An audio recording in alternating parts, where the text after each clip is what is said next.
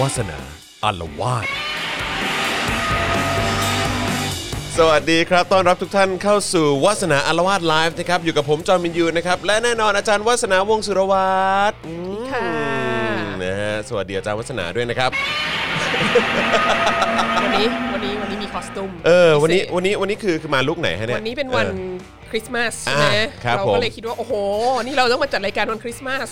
หลังจากที่เมื่อคืนนี้คริสต์มาสอีฟ โอ้โห ตาม สุดยอด ประเพณีธรรมเนียมของบ้านเราก็ปาร์ตี้กันถึงดึกดื่นค่ำคืนนะ เอ ฮะ อครับผมนี่ เออ ผมซัดกาแฟแบบ ใช่เราทุกคนมีกาแฟอัน นี่ ใหญ่ ผม มาก กระป๋องกระป๋องที่ 3 แล้วนะ อาจารย์แบงก์ก็ซัดไปหนึ่งกระป๋อง ค่ะ เออ มีอีชั้นกระบอกเดียวก็ก็มี เอออ อยู่ประมาณแบบ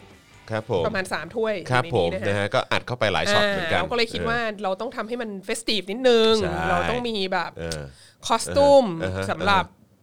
อารวาสวันคริสต์มาส ครับผม วันคริสต์มาสเนี่ยอารวาสเขาต้องอารวาสยังไง อ่าโอเคแล้วแล้วอันนี้อันนี้เป็นตัวตัวอะไรฮะ เป็น อันนี้เป็นตัวที่ที่อยู่บนหัวนี่เป็นแพนด้าแดง อ่าก็กำลังจะถามเลยเอ้ยมันต้องเป็นแบบ ใช่ อะไรที่เกี่ยวกับจีนหน่อยไหม ใช่ อะไร มัน เงี้ย เป็นแพนด้าแดงคือมัน เออ เป็นแพนด้า อ่าฮะ แต่มันไม่ใช่แพนด้าแบบแบบจ i เอนแพนด้าไม่ใช่แพนด้ายักษ์ตัวสีขาวดำอะไรเงี้ยซึ่งเป็นเขาเรียกอะไรคัตลี่ดิปโลเมซีคือเขาเรียกอะไรนะเป็นการทูต น่ารักน่าชังอะไรเงี้ย ใช่ เออ การทูตมาร์ชเมลโล่ อ่ากาเอร อ การทูตแบบนุ่ม นิ่ม แบบนุ่มนิ่มอะไรเงี้ยอันเนี้ยมันเป็นแพนด้าแดงใช่ไหม อ่า แพนด้าแดง อ่าฮะ นี่ยังมีความโซเชียลิสต์อยู่หรือเปล่า อ่า เป็นสีแดงใช่ไหม มีความมีความดุดันด้วยป่ะฮะ เออ มีความ รับผ ดุดันนิดหน่อย แล้วก็ อ่า แพนด้าแดงตัวนี้เนี่ยก็มีเอ่อกรมหลวงเกียรติกายราษฎรบริลักษ์ อยู่ข้างบนครับผม เกาะหู อยู่ข้างบน อยู่นะฮะเรา ใช่ มา ครับผมนะฮะ เรามาด้วยกันในวันนี้ก็ จัด เลยคิดว่า เต็มมาก อันนี้อาจจะเป็นแบบเออเรื่องความสัมพันธ์ไทยจีนที่แบบที่มันเป็นสไตล์อารวาสนิดนึง อืม แล้วก็เพื่อให้อารวาสมากยิ่งขึ้น ครับ ก็ใส่เสื้อก็ไพร่นี่ค่ะ นะคะ ของคุณคำปากา ของณ มาด้วย คำปกานะคะ อ่า เพื่อเอ่อช่วยกันทำมาหากินนิดนึง ใช่ นะครับ อ่ะนี่ขึ้นขึ้นจอให้ละ ใครอยากจะสั่งซื้อ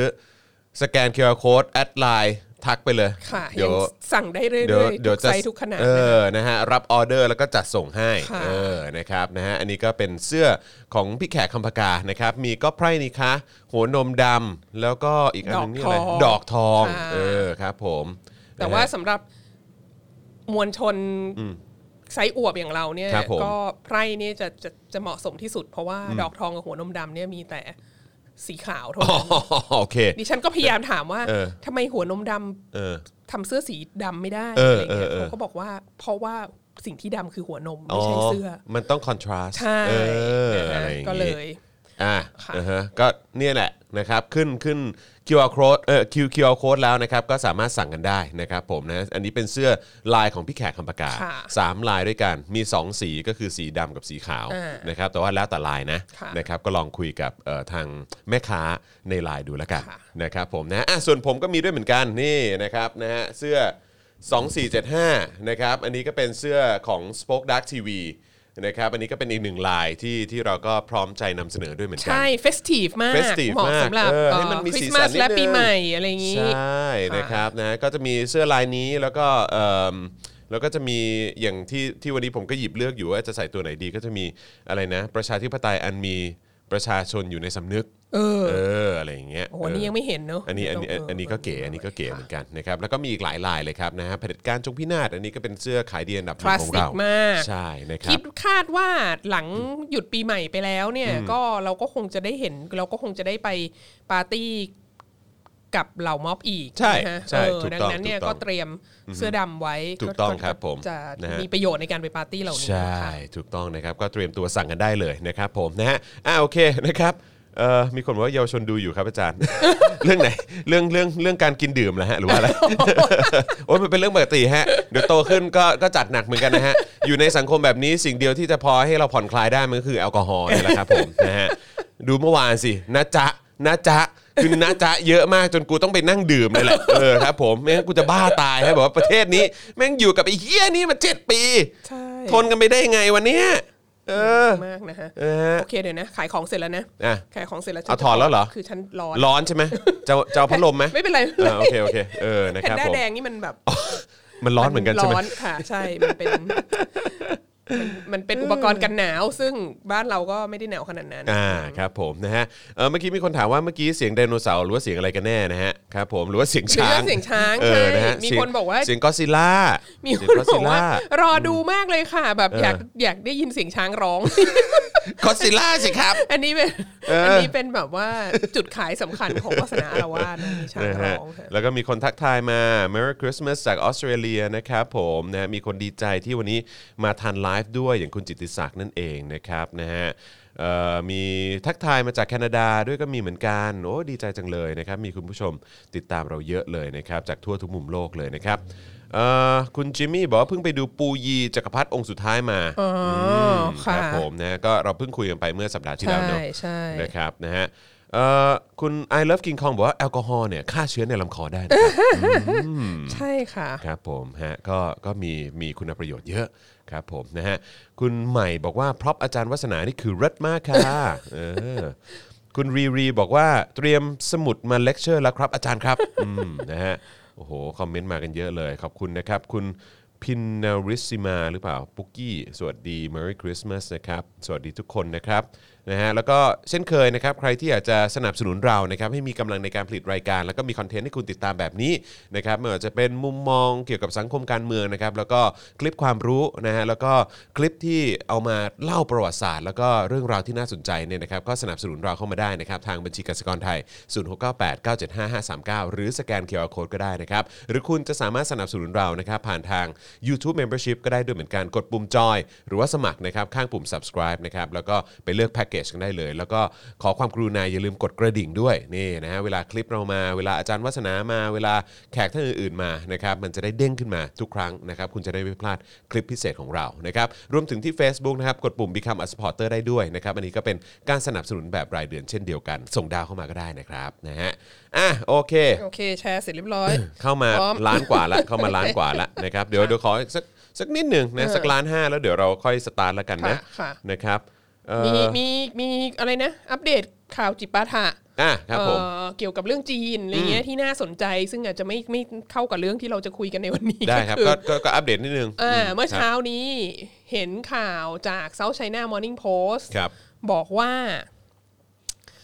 ไซเบอร์ค i ายนะฮะอาชญากรรมทาง ออนไลน์เนี่ย ออนไลน์เนี่ยเพิ่มสูงขึ้นมากในฮ่องกงในช่วงตั้งแต่ล็อกดาวน์โควิดที่ผ่านมา ครับ นะฮะแล้วก็มีคำใหม่ๆ มีศัพท์ใหม่ๆ ที่มีประโยชน์มาก sextortion คืออะไรฮะ sextortion ก็คือมันมาจากคำว่า extortion ซึ่งแปลว่า ซึ่งแปลว่ากันโชคทรัพย์ใช่ไหม ครับ กับ sex ใช่ไหม ครับ sextortion ก็คือการกันโชคทรัพย์ผ่านทาง sex ว้าว ก็คือเหมือนแบบไปมีอะไรกับใครแล้วเขาแอบถ่ายรูปไว้เสร็จแล้ว อ๋อ เขาก็ส่ลงงแบบ รูปมา blackmail แล้วก็บอก เหรอ ว่าเดี๋ยวฉันจะใช่ฉันถ้าไม่เอาเงินมาให้จะเอาไปโพสต์ลง ครับ สื่อโซเชียลมีเดียอะไรเงี้ย ครับครับ เอออันนี้คือ sex tortion และอีกอันหนึ่งก็คืออะไรนะ love scam คืออะไรฮะ เลิฟสแกมเนี่ยก็คือจะเป็นลักษณะแบบคุยแชทกับชาวต่างชาติ อ๋อรู้แล้วแล้วเขาก็จะขอเงิน แล้วเขาก็จะขอเงินแล้วก็โอนให้เขาเยอะมากอะไรเงี้ยสิ่งเนี้ยมันเพิ่มขึ้นสูงมากในฮ่องกงในตั้งแต่ช่วงล็อกดาวน์ที่ผ่านมา ครับครับ เอ่อแล้วเขาก็บอกว่าเขาก็บอกว่ามันเป็นเพราะว่าในตัวข่าวอะ ครับ บอกว่ามันเป็นเพราะว่ายุคเนี้ยคือการล็อกดาวน์เนี่ยทำให้คนฮ่องกงโดยเฉพาะวัยรุ่น หรือคนแบบวัยทำงานตอนต้นอะไรเงี้ย ครับ เอ่อก็อยู่บ้านไม่มีอะไรทำก็เลยเล่นโลกออนไลน์มากขึ้น แล้วก็เลยแบบทำให้ตกเป็นเหยื่อของสิ่งเหล่านี้ แต่อันเนี้ยเราไม่เห็นด้วย เราคิดว่าเราคิดว่ามันไม่ใช่ อันนี้ก็น่าน่ามาคุยกันนะใน ครับ ในหมู่คือก็คือท่านท่านผู้ชมคิดยังไง เราคิดว่า มันแบบ เออ แล้วคือในข่าวเขาก็พูดน่าสนใจอันหนึ่งเขาบอกว่าเซ็กซ์อะมันเป็นทาบู ยังเป็นทาบูอยู่ในสังคมฮ่องกงอะไรเงี้ยก็คือก็คือ มันก็ยังมีความแบบเอเชียโดยเฉพาะความจีนอะไรเงี้ยที่แบบว่าอะไรเรื่องนี้ต้องไม่เล่าให้พ่อแม่ผู้ปกครองฟังห มัน รืออะไรเงี้ อุจจาด ยเออ ม อ อะไรอย่าง แบบ งี้อืม พ่อแม่ผู้ปกครองก็ไม่ควรจะส่งเสริมเรื่องเรื่องนี้มันจะเป็นการชี้โพงให้กระลอกโน่นนี่นั้นอะไรเงี้ย อืมอืมอืมอืมอืม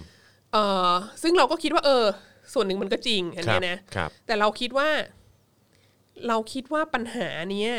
มันเกิดมาจากคือในฐานะคนที่เคยไปอยู่ฮ่องกงนะ ครับ เคยไปใช้ชีวิตอยู่ที่ฮ่องกงปีหนึ่งเนี่ยแล้วก็สังเกตสังเกตเห็นปัญหานี้ก็คือว่าส่วนหนึ่งของที่เขาออกมาประท้วงกันเยอะๆอ่ะคนฮ่องกงอ่ะก็คือ ราคาอสังหาริมทรัพย์อ่ะมันเพิ่มสูงขึ้นมาก อ่าอือฮึ แล้วก็ ก็ที่มันน้อยอะเนาะ อ่าที่มันน้อยแล้วที่สำคัญก็คือ มันก็เกิดอาการว่าเศรษฐีจากจีนแผ่นดินใหญ่เข้ามา แล้วก็มาซื้อหรือมาเช่าหรืออะไรเงี้ยทำให้ ครับ ราคาของอสังหาริมทรัพย์มันเพิ่ม พุ่ สู ง ง ขึ้นไป ขึ้นมาก แล้วมันก็เลยเป็นปัญหาให้คนฮ่องกง โดยเฉพาะคนฮ่องกงที่เป็นเจน Y ไปเนี่ย ครับ เอ่อแม้กระทั่งเจน X ตอนปลายก็มีปัญหาแล้วอะก็คือว่าเอ่อไม่สามารถมีที่อยู่เป็นของตัวเองได้ โตแล้วก็ยังต้องอยู่บ้านกับพ่อแม่ แล้วก็ ก็มันไปไหนไม่ได้นะ เออแม้กระทั่งแต่งงานแล้วก็อาจจะแบบออกไปมีอพาร์ตเมนต์ของตัวเองก็ลำบากอะไรเงี้ยเออซึ่งซึ่งอันเนี้ย ก็มันก็ทำให้คนต้องออกไปแบบว่าออกไปมีเลิฟไลฟ์นอกบ้านไงไม่สามารถที่จะแบบมีแฟนแล้วก็มาอยู่ที่บ้านเดียวกันได้อะไรเงี้ยเอออ แล้วก็ยิ่งถ้าอยู่บ้านกับพ่อแม่เนี่ย มันก็ยิ่งต้องเป็นเรื่องที่แบบออกไปลักลอบอะไรข้าง ใช่ นอก เพราะ เย ว่า อะ มั มาน ก ก็ อะไร แบ เงี้ บ ย ห้องมันก็ติดกันนะเนอะเสียงเสริงอะไรต่างๆ ก็แบบว่า อืมนะ เออ ตึงตังตึงตังเลยเดี๋ยวมีปัญหาอีก ใช่ เออ ใช่วัน ครับ วัน ผม ก่อนวันก่อน เกรงใจพ่อแม่อีก วันก่อนคุยกับคุณแขกคำการเรื่องนี้ ก็ นางก็บอกว่า เอ้ย ญี่ปุ่นก็เป็นเหมือนกัน อ๋อเหรอ ญี่ ญี่ ปุ่นเนี่ย หมือ ปัญหาอย่างหนึ่งของการที่แบบจำนวนประชากรเพิ่มน้อยมากเนี่ยเข้าสู่สังคมผู้สูงอายุเนี่ยก็คือว่าแบบทุกคนยังต้องอยู่บ้านเดียวกับพ่อแม่ แล้วก็เป็นอพาร์ตเมนต์เล็กๆ ถึงจะแบบคือบางทีก็คือเป็นวันเบดรูมคือพ่อแม่ลูกเนี่ยอยู่ด้วยกันหมดเลย เฮ้ยเจ๋งดิ เออ หรือไม่งั้นก็คือเป็น two bedroom ก็จะเป็นปู่ย่าอยู่ห้องหนึ่ง อ๋อ แล้วก็พ่อแม่อยู่อีกห้องหนึ่ง เอออ อะไรเงี้ย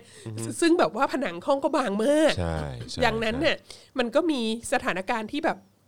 คู่สามีภรรยาญี่ปุ่นจำนวนมากเนี่ย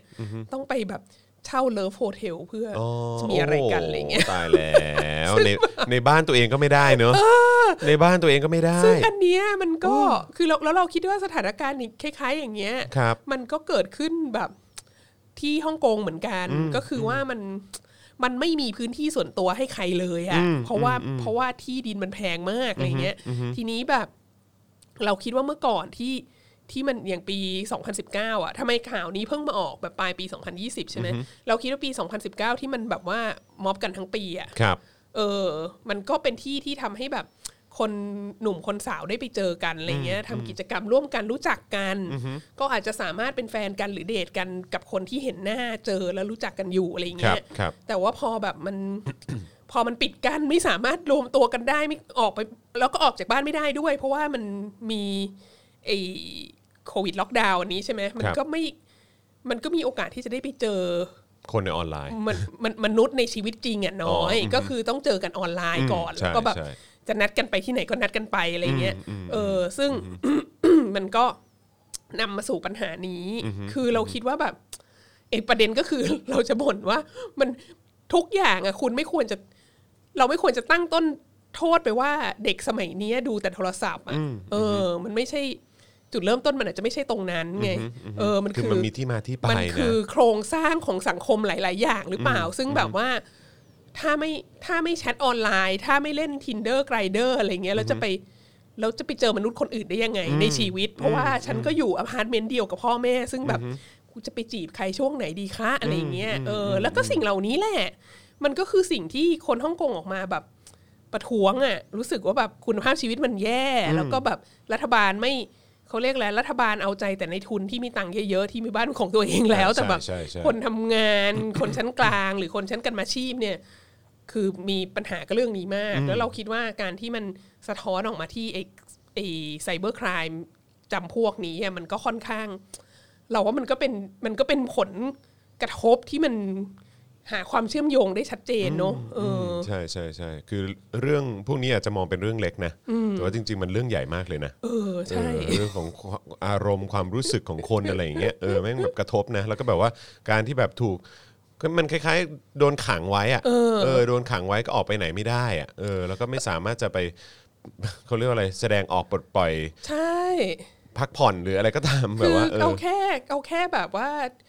ในในครอบครัวเราเองนะคะ เราก็แบบมีความสัมพันธ์ที่ดีกับพ่อแม่นะคะ เราก็รักพ่อแม่มากนะคะ เราก็เอาพ่อแม่มานินทาออกรายการตลอดเวลานะฮะแต่ว่าแบบเราสี่พี่น้องเนี่ย ถ้าไม่มีบ้านของตัวเองออกมาถ้ายังอยู่บ้านกับพ่อแม่ตอนก็คิดว่าความสัมพันธ์กับ โอ้ พ่อ หนัก แม่อาจ ฮ จะไม่ดีข ห นา นั ด ก นี้ ฮะ อะไร หนั เงี้ ก ย ครับ คือ หนักฮะใช่ครับ เราก็คิดว่าเออจริงๆอยู่อยู่ประเทศเนี้ยมันก็ยังมีพื้นที่มีอะไร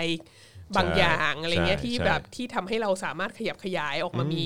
ที่มีทางของตัวเองได้อะไรเงี้ยอ่านข่าวนี้เราก็รู้สึกว่าแบบโอ้โหมันโหดจริง ใช่ก็น่าเห็นใจเขา ฮ่องกงเนี่ย น่าเห็นใจเขาจริงๆน่าเห็นใจ เคย ขา มี จริง เคยมีคอลลีกคนหนึ่งที่แบบเขาอยู่เขาอยู่ไต้หวันแล้วก็ลูกเขาก็ทำงานที่ฮ่องกงแล้วเขาก็มาเล่าให้ฟังว่าเขาต้องบอกลูกเขาว่า ถ้าอพาร์ตเมนต์เนี่ยมันเล็กจนไม่สามารถเอาเตียงเข้าไปได้อะมันเป็นอพาร์ตเมนต์ที่เล็กเกินไป ๆมันมีเล็กขนาดนั้นเลย มัเหนรอ มีเล็กขนาดนั้นเลยคืออีฉันแบบตอนที่ไป เออเดี๋ยวเดี๋ยวอยากอยากให้อาจารย์วัฒนาเล่าเล่าให้ฟังหน่อยว่าตอนตอนที่ไปอยู่ฮ่องกงอะ เออ ห้องพักเป็นยังไงฮะ ใช่ก็คือทีแรกอ่ะ จากการที่เอ่ออยู่เองมาตั้งแต่จบม .6 ใช่ไหมฮะ ไปเรียนต่างประเทศเนี่ยแล้วก็จะต้องเช่าที่พักอะไรเงี้ย ครับ ก็เป็นกฎที่แบบได้รับการสั่งสอนมาตั้งแต่ตั้งแต่สาวๆเนี่ยนะคะว่าเอ่อเวลาค่าเช่าบ้านเนี่ยไม่ควรจะมากกว่าหนึ่งในสามของรายได้เอออแล้วก็เราเพราะเราต้องมีค่าอื่นๆ ต้องมีเงินออมต้องมีอะไรอย่างงี้ใช่ไหม ครับ เราก็ยึดมั่นในกฎนี้มาโดยตลอด ทีนี้พอไปถึงฮ่องกงอะ่ะ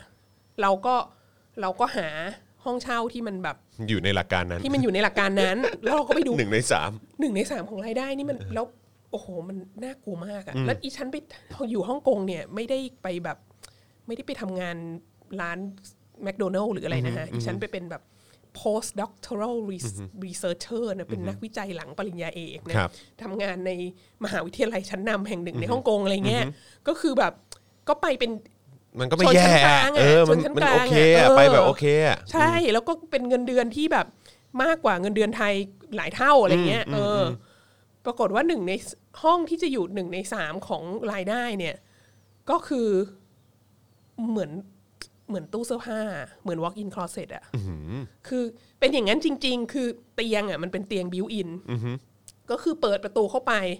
แล้วก็เป็นเตียง แล้วก็เป็นแบบเป็นห้องน้ำที่แบบ เป็นชาวเวอร์ แล้วก็มีโถส้วมอยู่ข้างใต้ชาวเวอร์อะเอออแค่นั้นเลยอ่ะ โอ้โหมีคือฝักบัวเนี่ย อ่า อยู่เหนือส้วม ใช่ ก็คือ ว่าช่วยกรุณาเข้าห้องน้ำให้เรียบร้อยก่อนจะอาบน้ำแล้วก็ทิ้งไว้อีกหกชั่วโมงแล้วถึงไปอะไรอย่างเงี้ยนี่ก็เป็น เออเออ แบบ เออ เราก็แบบไม่ไหวค่ะ ไม่ไหวจริง เอออันนี้อันนี้คือห้องที่อยู่หรือห้อง ไม่อยู่ไม่อยู่ ห้อง คือ ห้องที่ไปดูราคา คือ แล้ ไป ว ดู แบบ ราคา ว่า แล้วแบบ หนึ่ง ไม่สามารถ หนึ่ง เออ ในสามเนี่ย หนึ่งในสาม ห้องมันเป็นอย่างนี้ นี้ ใช่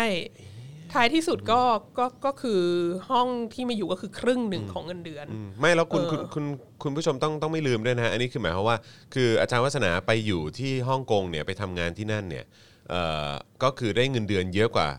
ตอนที่อยู่เมืองไทย เยอะกว่าเมืองไทยใช่ หลายเท่านะฮะหลาหลาย ยเท่า เท่า ใช่ แต่ใน เออ ขณะเดียวกันก็คือราคา 1 ใน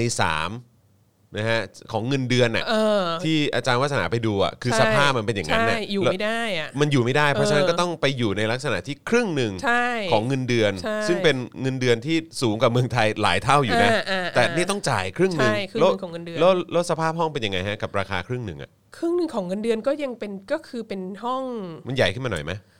มันก็ใหญ่ขึ้นมา มันก็เป็นฝรั่งจะเรียกสตูดิโออ่ะ ก็คือว่าก็คือว่ามีพื้นที่ที่มีเตียง แล้วก็มีเคาน์เตอร์ ก็อารมณ์เป็นห้องเดียวแหละ ก็คือ เออ ทุกอย่างรวมอยู่ในห้องนั้น ใช่ แล้วก็มีห้องน้ำ มี อะไร ห้อง เงี้ย นอนมีเคาน์เตอร์ทำอาหาร ค่ะ มีห้องน้ำ ใช่ใช่ขนาดขนาดประมาณ ขนาดประมาณเท่าส่วนของห้องห้องที่เราอัดอยู่ห้องเนี้ยค่ะ ตั้งแต่ผ้านี้ไป ใช่ใช่ โอ้โห ก็คือ เล็กนะ รวมห้องน้ำด้วยนะ เล็กนะ เออ ซึ่งก็ เล็กนะ คือ โค คิ ตรดว่า เบียดเลยอ่ะ ใช่ถูกต้องก็คือ เใช้คำว่าเบียดเลยดีกว่า ค่ะ คือก็ไม่ต้อง จะคิดว่าจะพาใครกลับมานอนบ้านนะคะ ไม่มีทางเลยอะ ไม่ ไม่ มี มี ทา ทาง งเลยอะ ตัวเองก็นอนของตัวเองคนเดียวก็ เออ แบบก็เบียดกับตัวเองแล้วอะ ไม่มี ไร ทางจ เงี้ย ริงๆเนาะ ออ เออใช่ไม่มีทางจริง ใช่ คุณเบนจอนแนนถามว่าประมาณปีไหนครับอาจารย์ ประมาณปีไหน สองพันสิบสองค่ะ 2012 ซึ่งสถานการณ์นับ ก็แปด จาก ปี ปี ที่แล้ว 2012 นี้ก็มีแต่จะแย่ลงค่ะ คือราคาอสังหาริมทรัพย์ที่ฮ่องกงก็ สู สู ง ง ขึ้ ขึ้ น น อีก สูงขึ้น สู สู ง ง ขึ้ ขึ้ น น อีก สูงขึ้น ดังนั้น โอ้ ก็ นั่นคือ 2012 นะ ใช่ แปด นั่นคือ แปดปี 2012 ที่แล้วเนอะ ถูกต้อง เแปดปีที่แล้วนี่ราคามันยังสูงขนาดนั้น ถูกต้อง แล้วในยุคนี้อ่ะ ใช่ เพราะฉะนั้นก็ถ้าลองเอาไปเทียบดูว่าไอ้ที่เด็กหรือว่าคนรุ่นใหม่มันออกมาโวยวายอะไรกันเยอะมากก็ก็คือเข้าใจแหละ เพราะเพราะเรื่องเงินในกระเป๋านี่สำคัญมากนะฮะ ใช่ แล้วก็การ ใช่ พักผ่อนการอยู่กินเซ็กส์ไลฟ์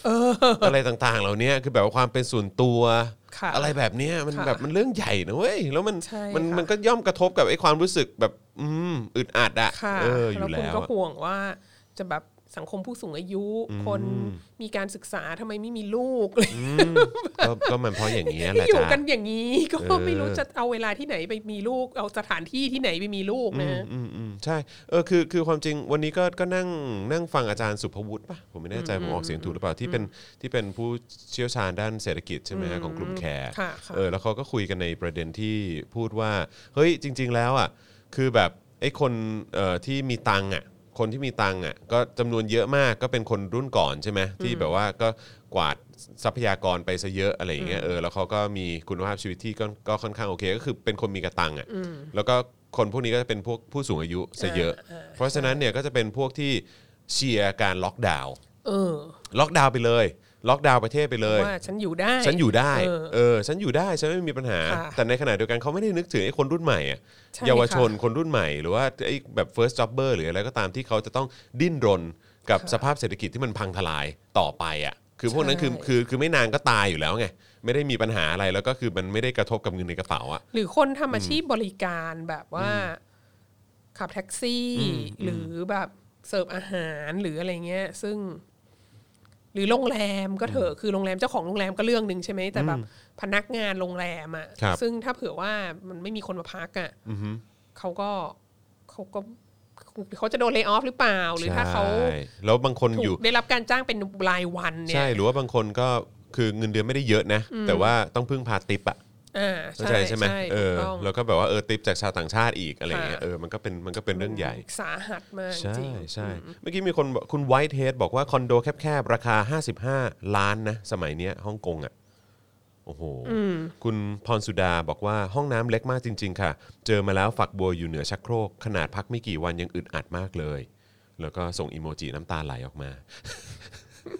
เห็นไหมมันทรมาน มันทรมานจริง ๆ ก็เห็นใจเขาเออนะครับ คือเข้าใจว่าทำไมโจชัวมันออกมาแล้วแหละ เออคือเข้าใจเลยอะ ค่ะ นะครับผมนะฮะอ่ะย้ำอีกครั้งนะครับ ใครเข้ามาแล้วขอความกรุณากดไลค์แล้วก็กดแชร์ด้วยนะครับผมนะฮะก็ถือว่าเป็นการสนับสนุนนะครับให้เรามีเอ่อกำลังในการผลิตด้วยนะครับนะฮะคอนเทนต์เราจะได้ไปได้ไกลๆนะครับคนในไทม์ไลน์ของคุณคนที่คุณรู้จักจะได้ดูคอนเทนต์ของเราด้วย คุณ นะ จ ค อ รับ ห์นดูสิมหัศจรรย์มากอีฉันไม่แน่ใจว่าเป็นเพราะว่าเราคุยกันเรื่องไซเบอร์เซ็กส์แก ม หรือว่า ปัญหาการหาที่เอาไม่ได้ของประเทศที่สังหาริมทรัพย์มันแพงเนี่ย หรือว่าเป็นเพราะว่าดิฉันแบบเปิดรายการมาด้วยการใส่คอสตูม เอ เนี่ย อ ทำไมมันแบบยังไม่ทันเข้าเรื่องเลย พรวดเลย ยี่สิบแปดเปอร์เซ็นต์แล้วอันนี้ พรวด สูง เลย ที่สุดเท่าที่วาสนา เออ เคยได้มา ครับผม อยากจะทราบว่าท่านชอบให้วาสนาคุยเรื่อง ชอบแนวนี้เหรอครับ ชอบแนวนี้ หรือว่าชอบคอสตูมหรือว่าอะไรคือ ก็กราบขอบพระคุณ มหั จ ศ ริงๆ จรรย์มากขอกราบขอบพระคุณ กราบ มาก ขอบคุณมากครับ เป็นเป็นพระคุณเออเป็นเป็นเป็นพระคุณกับเรามากๆเลยนะครับ ขอบพระคุณนะครับนะทุกบาททุกสตางค์นี่เราก็จะเอามาเนี่ยแหละฮะทำวาสนาอารวาส Daily Topics นะครับแล้วก็ทำเกี่ยวกับเรื่องของคลิปความรู้อะไร สง ต่างๆ สัยสักวัน ด้ว ฉั ย นต้องใส่ชุดทีเร็กซ์มาจัดรายการ จัด จริง ไปเลยจัดไปเลยเออนะครับผม ๆถ้าจะแบบโอ้โห นะฮะ พุ่งกันขนาดนี้ เอาเป็นคอสตูมก็ซิล่ามาเลยฮะเออครับผม นะฮะอ่ะโอเคนะครับ ก็เดี๋ยววันนี้เราวันนี้ประเด็นที่เราจะมาคุยกันนะครับ ก็คือมหามิตรแล้วก็เครื่องหมายคำถาม มหามิตรเหรอเออนะฮะเราสนิทกับเขาแล้วเขาสนิทกับเราหรือเปล่า เอออใช่ ประเด็นนี้คือ เขาสนิท คือ กับเรา คือพอจะปูหรือว่าหยอดไว้ก่อนได้ไหมฮะว่าว่ามันมันประมาณไหน ก็คือมัน มหามิตรนี่คือหมายถึง หมายถึงสาธารณประชาชนจีน อ่า อ่า พี่จีน ซึ่ ของเรา ใช่ ทีนี้แบบก็มันก็มีข่าวขึ้นมาใช่ไหมมีมีคนออกมาบ่นทางทางทวิตเตอร์แล้วก็ทาง Facebook อะไรเงี้ย ครับ ว่าแบบจีนเนี่ยตอนนี้ไม่ให้คนไทยเข้า อ้าว เพราะว่าเรามีระบาดระลอกใหม่ อ่า ที่ไม่ใช่ระลอกสอง อ่าฮะ เออ แล้วเขาก็แบบโอ้โห เวลานี้เมื่อปีที่แล้วหรือแม้กระทั่งยังไม่ถึงปีที่แล้ว คือแค่แค่ในปีนี้อะต้นเดือนมกราคมอะไร ใช่ เงี้ย จำได้ว่าต้นปีนะ ใช่ ยังมีการแบบว่า โอ้โหจำได้เลยติดไว้หน้าสยามพยาพารากอนเลยแบบเรายินดีต้อนรับคนจีนอะไรเงี้ยแล้วก็ไปเชิดสิงโตต้อนรับอยู่ที่สนาม ส บิน นาม และ บิ อะไร น ต่างๆนา ใช่ นาอะไร จำได้ เงี้ย ที่ เออ ที่สุวรรณภูมิเนี่ยบอกว่าโหย เออเราไม่ทิ้งกันอะไรเงี้ย อืมเต็มที่มาก ใช่แล้วทำไมตอนนี้แบบ เราเพิ่งจะ ระลอกใหม่เองนะ ไม่ใช่ระลอกสองด้วยซ้ำอ่ะแล้วก็ ทำไมต้องมาทำ ทำ แบบ ไมจีนถึงไม่ให้เราเข้าประเทศอะไรเงี้ยเออ ทำเหมือนรังเกียจเรา ใช่ ทีนี้ก็เลยคิดว่าแบบ เออ ประเด็นนี้ก็น่าสนใจ เพราะว่าก็มีอดอดีตลูกศิษย์ลูกหา มีคนที่รู้จักรู้จักกันเนี่ย ก็ไปเรียนที่ประเทศจีนหลายคนแล้วก็ ครับ ได้รับผลกระทบจากเรื่องนี้เหมือนกันอะไรเงี้ย ก็เลยคิดว่า เออ ก็เลยบอกเขาว่าเดี๋ยวจะมาจัดช่วงแบบอะไรนะ ความทุกข์ของนักเรียนจีน เออ สักช่วงหนึ่งนะมาเล่าให้ฟัง นักนักเรียนไทยในจีน นักเรียนไทยในจีน อ่า ใช่ โอเคครับ ซึ่ง ผม ซึ่งน่าสนใจมากนะฮะเอ่อว่าว่าเขาเจออะไรบ้าง อืมอืม ที่สำคัญมากอย่างหนึ่งก็คือว่าเอ่อตั้งแต่มันเกิดวิกฤตโควิด -19 เนี่ยก็เอ่อก็คือส่วนหนึ่งการล็อกดาวน์เนี่ยมันทำให้การเรียนการสอนเออมีปัญหามากที่จีนก็เหมือนทุกที่แหละ แต่ว่า ก็คือให้เรียนก็คือจะให้ให้เรียนออนไลน์ แล้วก็อีกอย่างหนึ่งก็คือเออ ก็จะมีนักเรียนไทยที่อยู่ในจีนเนี่ยกลับมาเมืองไทยเอ่อด้วยสาเหตุหลายประการคือมีสาเหตุหลายอย่างอาจารย์อย่างเช่น อยู่เมืองจีนไปแล้วเรียนออนไลน์ก็ก็ก็อยู่เมืองไทยก็เรียนออนไลน์ได้เหมือนกัน แล้วก็จะได้ไม่ต้องเสียค่าเช่าในจีนด้วย หรืออาจจะแค่กลับมาแบบ กลับมาเยี่ยมญาติหรือกลับมาต่อวีซ่าหรืออะไรเงี้ยคือในช่วงหนึ่งปีอะบางทีเขาก็ช่วงที่มันหยุดยาวๆถ้าปักถ้ามันเป็นสถานการณ์ปกติอะเขาก็จะกลับมาเมืองไทยใช่ไหมทีนี้ปัญหาก็คือ พอกลับมาแล้วอะก็ไม่สามารถกลับไปจีนอีกได้ใช่ไหมฮะเพราะว่ามันมันเกิดอันนี้ขึ้นมา แล้วก็ไม่ใช่ว่ากลับไม่ได้ เพราะว่าประเทศไทยมีระบาดรอบสองอย่างเดียว กลับไม่ได้ในลักษณะที่ว่าบางคนที่กลับมาแล้วแบบจะต้องต่อวีซ่า ก็ไม่ได้รับการอนุญาตให้ต่อวีซ่านักเรียนเอออ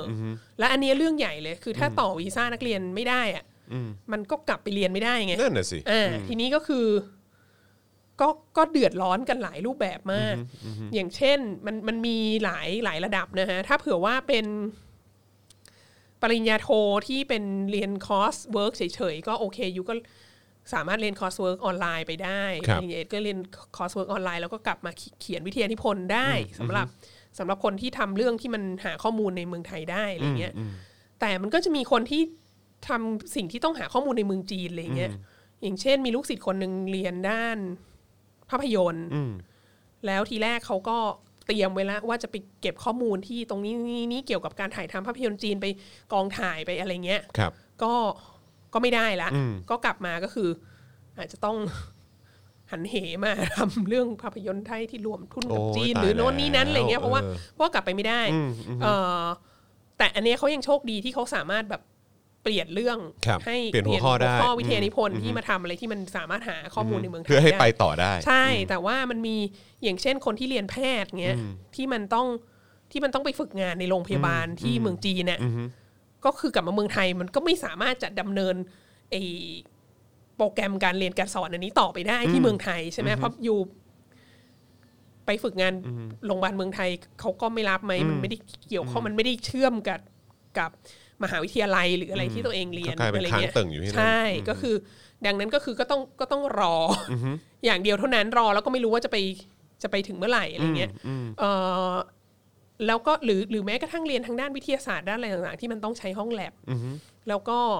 คนที่ทำวิจัยด้านวิทยาศาสตร์ก็จะรู้ว่าแบบแต่ละโปรเจกต์เนี่ยมันมีมูลค่ามหาศาลที่มันไม่ใช่ว่า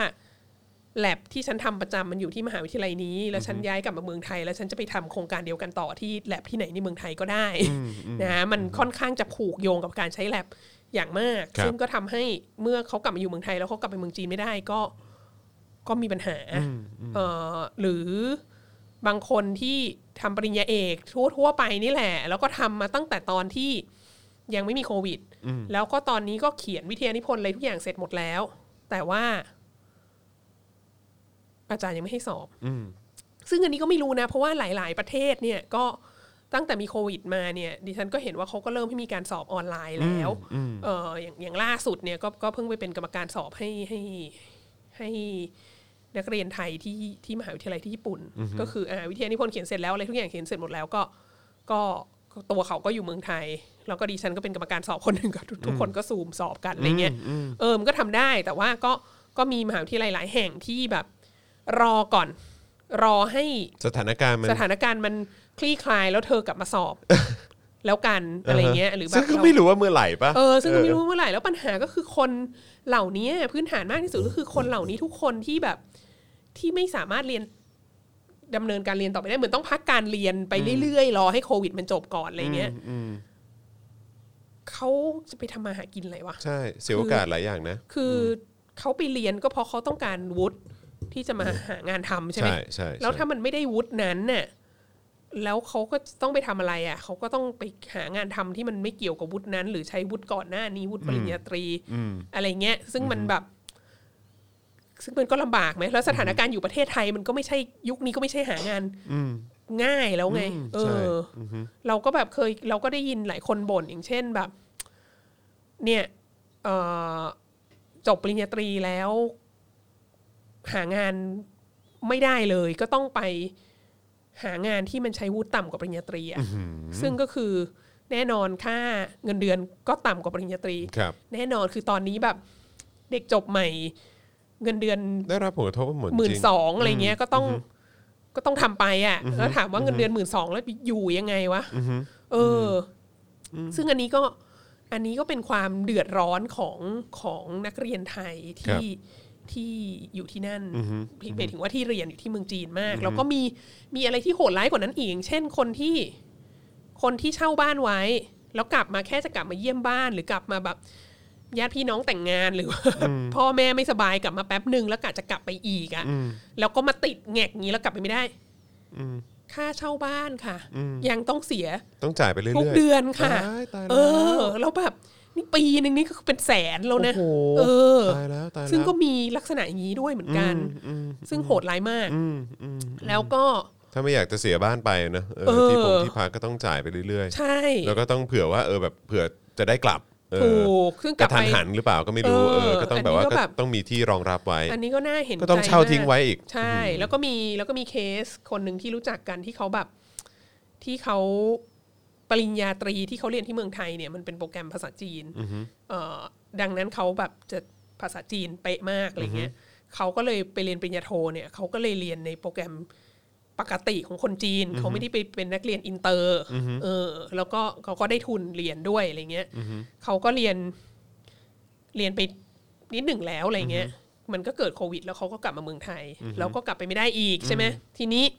มันก็ยังมีคอร์สเวิร์กอยู่ แต่ว่าเนื่องจากว่านักเรียนอินเตอร์เนี่ยเป็นส่วนน้อย คือนักเรียนต่างชาติเนี่ยเป็นส่วนน้อยของของชั้นของวิชานั้นของโปรแกรมนั้นอะไรเงี้ย สิ่งที่เกิดขึ้นคือเขาทำการเรียนการสอนออนไลน์ยังไงคะ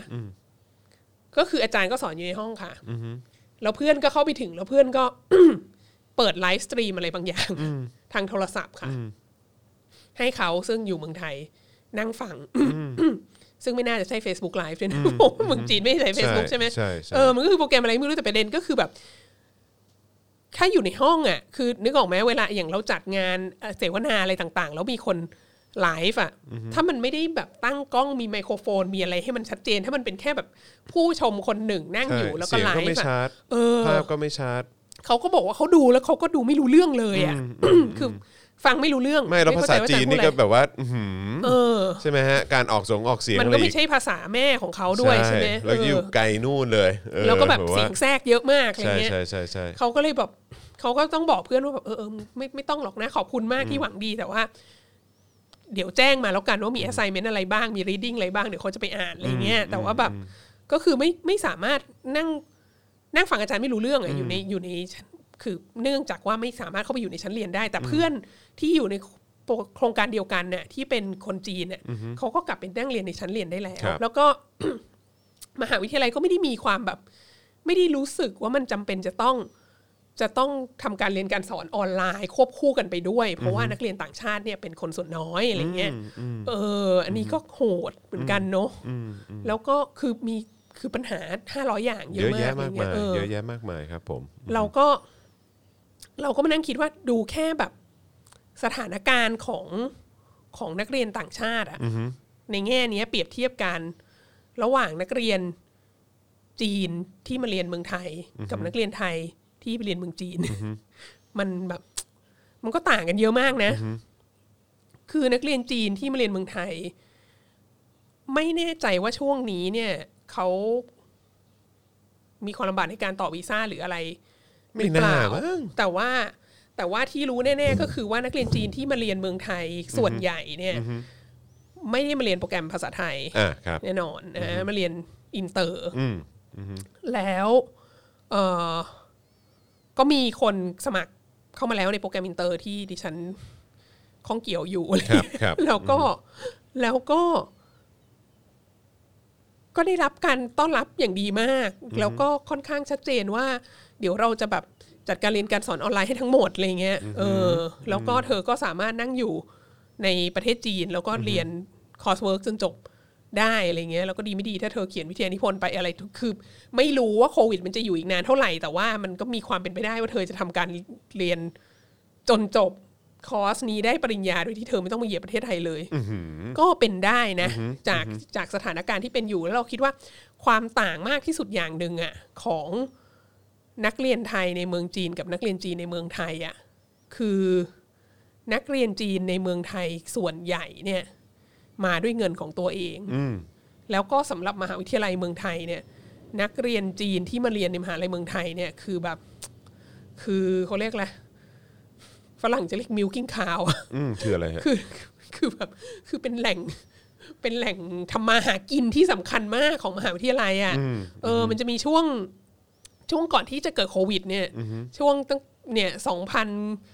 สิบห้าเป็นต้นมาเนี่ยก็คืออย่างคือเนี่ยแหละครึ่งหลังของทศวรรษ2010 เป็นต้นมาเนี่ย มหาวิทยาลัยเนี่ยจะแบบตื่นเต้นสนับสนุนให้เราไปไป Education Expo ที่เมืองจีนมาก อยากให้ได้นักเรียนจีนมาเยอะๆ นักเรียนจีนมา ให้นักเรียนจีนคืออิมพอร์ตนักเรียนจีนมาเมืองไทย ใช่ นะ อยากให้นักเรียนจีนมาเมืองไทยเยอะๆ แล้วเราก็เคยคุยกันในรายการนี้ใช่ไหมว่ามันมีแบบแบบมหาวิทยาลัยเอกชนหลายแห่งที่ทำโปรแกรมปริญญาตรีเป็นภาษาจีนล้วนเอ่อเพื่อให้รองรับนักเรียนจีนที่จะมาเรียนปริญญาตรีในเมืองไทยด้วยแล้วก็แล้วก็อันนี้ก็เป็นแหล่งเขาเรียกอะไรขุดทองของแบบมหาลัยเอกชนหลายแห่งในเมืองไทยอ่ะแล้วก็ คือ ม เงิน หาลัย คือเงินสะพัดเลยแหละ ใช่ มหาลัยรัฐบาลของไทยที่ที่เปิดโปรแกรมอินเตอร์อะไรเงี้ย ถ้าสามารถได้นักเรียนจีนมาเยอะๆเนี่ยก็จะแบบโอ้โห แบบอู้ฟู่มากอะ สบายละ ใช่ เพราะว่าเพราะว่าเหล่าเนี้ยเขาก็เขาเขาก็มีเงินจ่าย คือมามาในฐานะ คนที่มีเงินจ่ายอะไรเงี้ย ซึ่งเราคิดว่านักเรียนไทยที่ไปเรียนที่เมืองจีนที่เป็นอย่างนี้ก็มี แต่ว่าจำนวนมากที่เรารู้จักหรือที่เราคุยคุยๆด้วยหลาย ๆ คนเนี่ยก็คือได้รับทุนบางอย่างไป อืม เอออได้รับทุนไม่ว่าจะเป็นทุนของมหาวิทยาลัยนั้นๆ หรือว่าอย่างคนที่เรียนเอกจีน จบปริญญาตรีอะไรเงี้ยก็จะมีพวกทุนสถาบันของจื่อทุนอะไรเงี้ยเยอะมากคือประเทศจีนถ้าอยากไปเรียนต่างประเทศโดยที่มีทุนให้ไปเรียนเนี่ยประเทศจีนในช่วงสิบปีที่ผ่านมาเนี่ยเป็นที่ที่นักเรียนไทยไปกันเยอะมากด้วยทุนของรัฐบาลเขาหรือมหาวิทยาลัยเขาหรืออะไรเงี้ยเออ ดังนั้นก็คือ ดังนั้น เอางี้ดีกว่า ตามที่เราเห็นนะ ซึ่งถ้ามีคนเห็น ถ้ามีคนรู้ มากกว่านี้อะก็ก็แจ้งเรามาก็ได้นะคะอันนี้อันนี้จากประสบการณ์ที่คุยคุยๆเนี่ย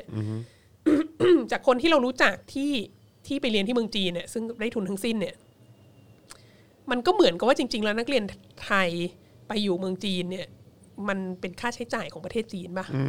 เออ เป็น แม้ ภาระเขา ใช่ถึงแม้ว่าคนของเราไปอ่ะก็ต้องไปจ่ายค่าเช่าบ้าน ต้องไป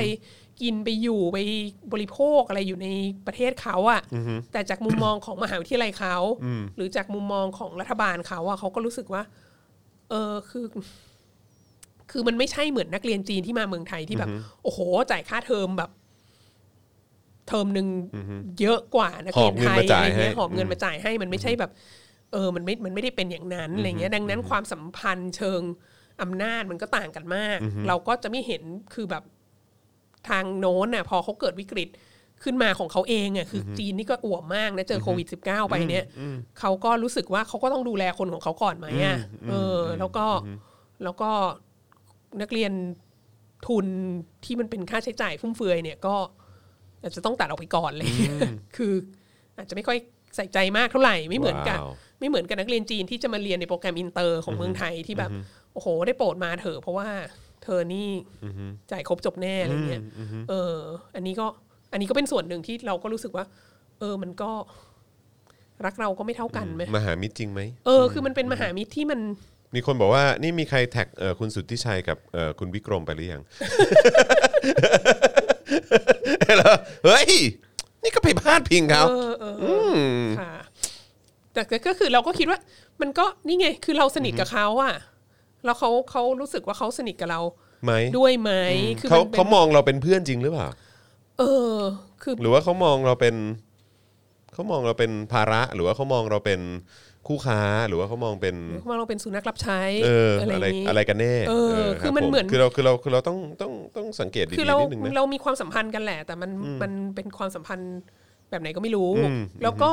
แล้วก็อีกอย่างหนึ่งที่ที่ได้ทราบข่าวมาจากจาก เครือข่าย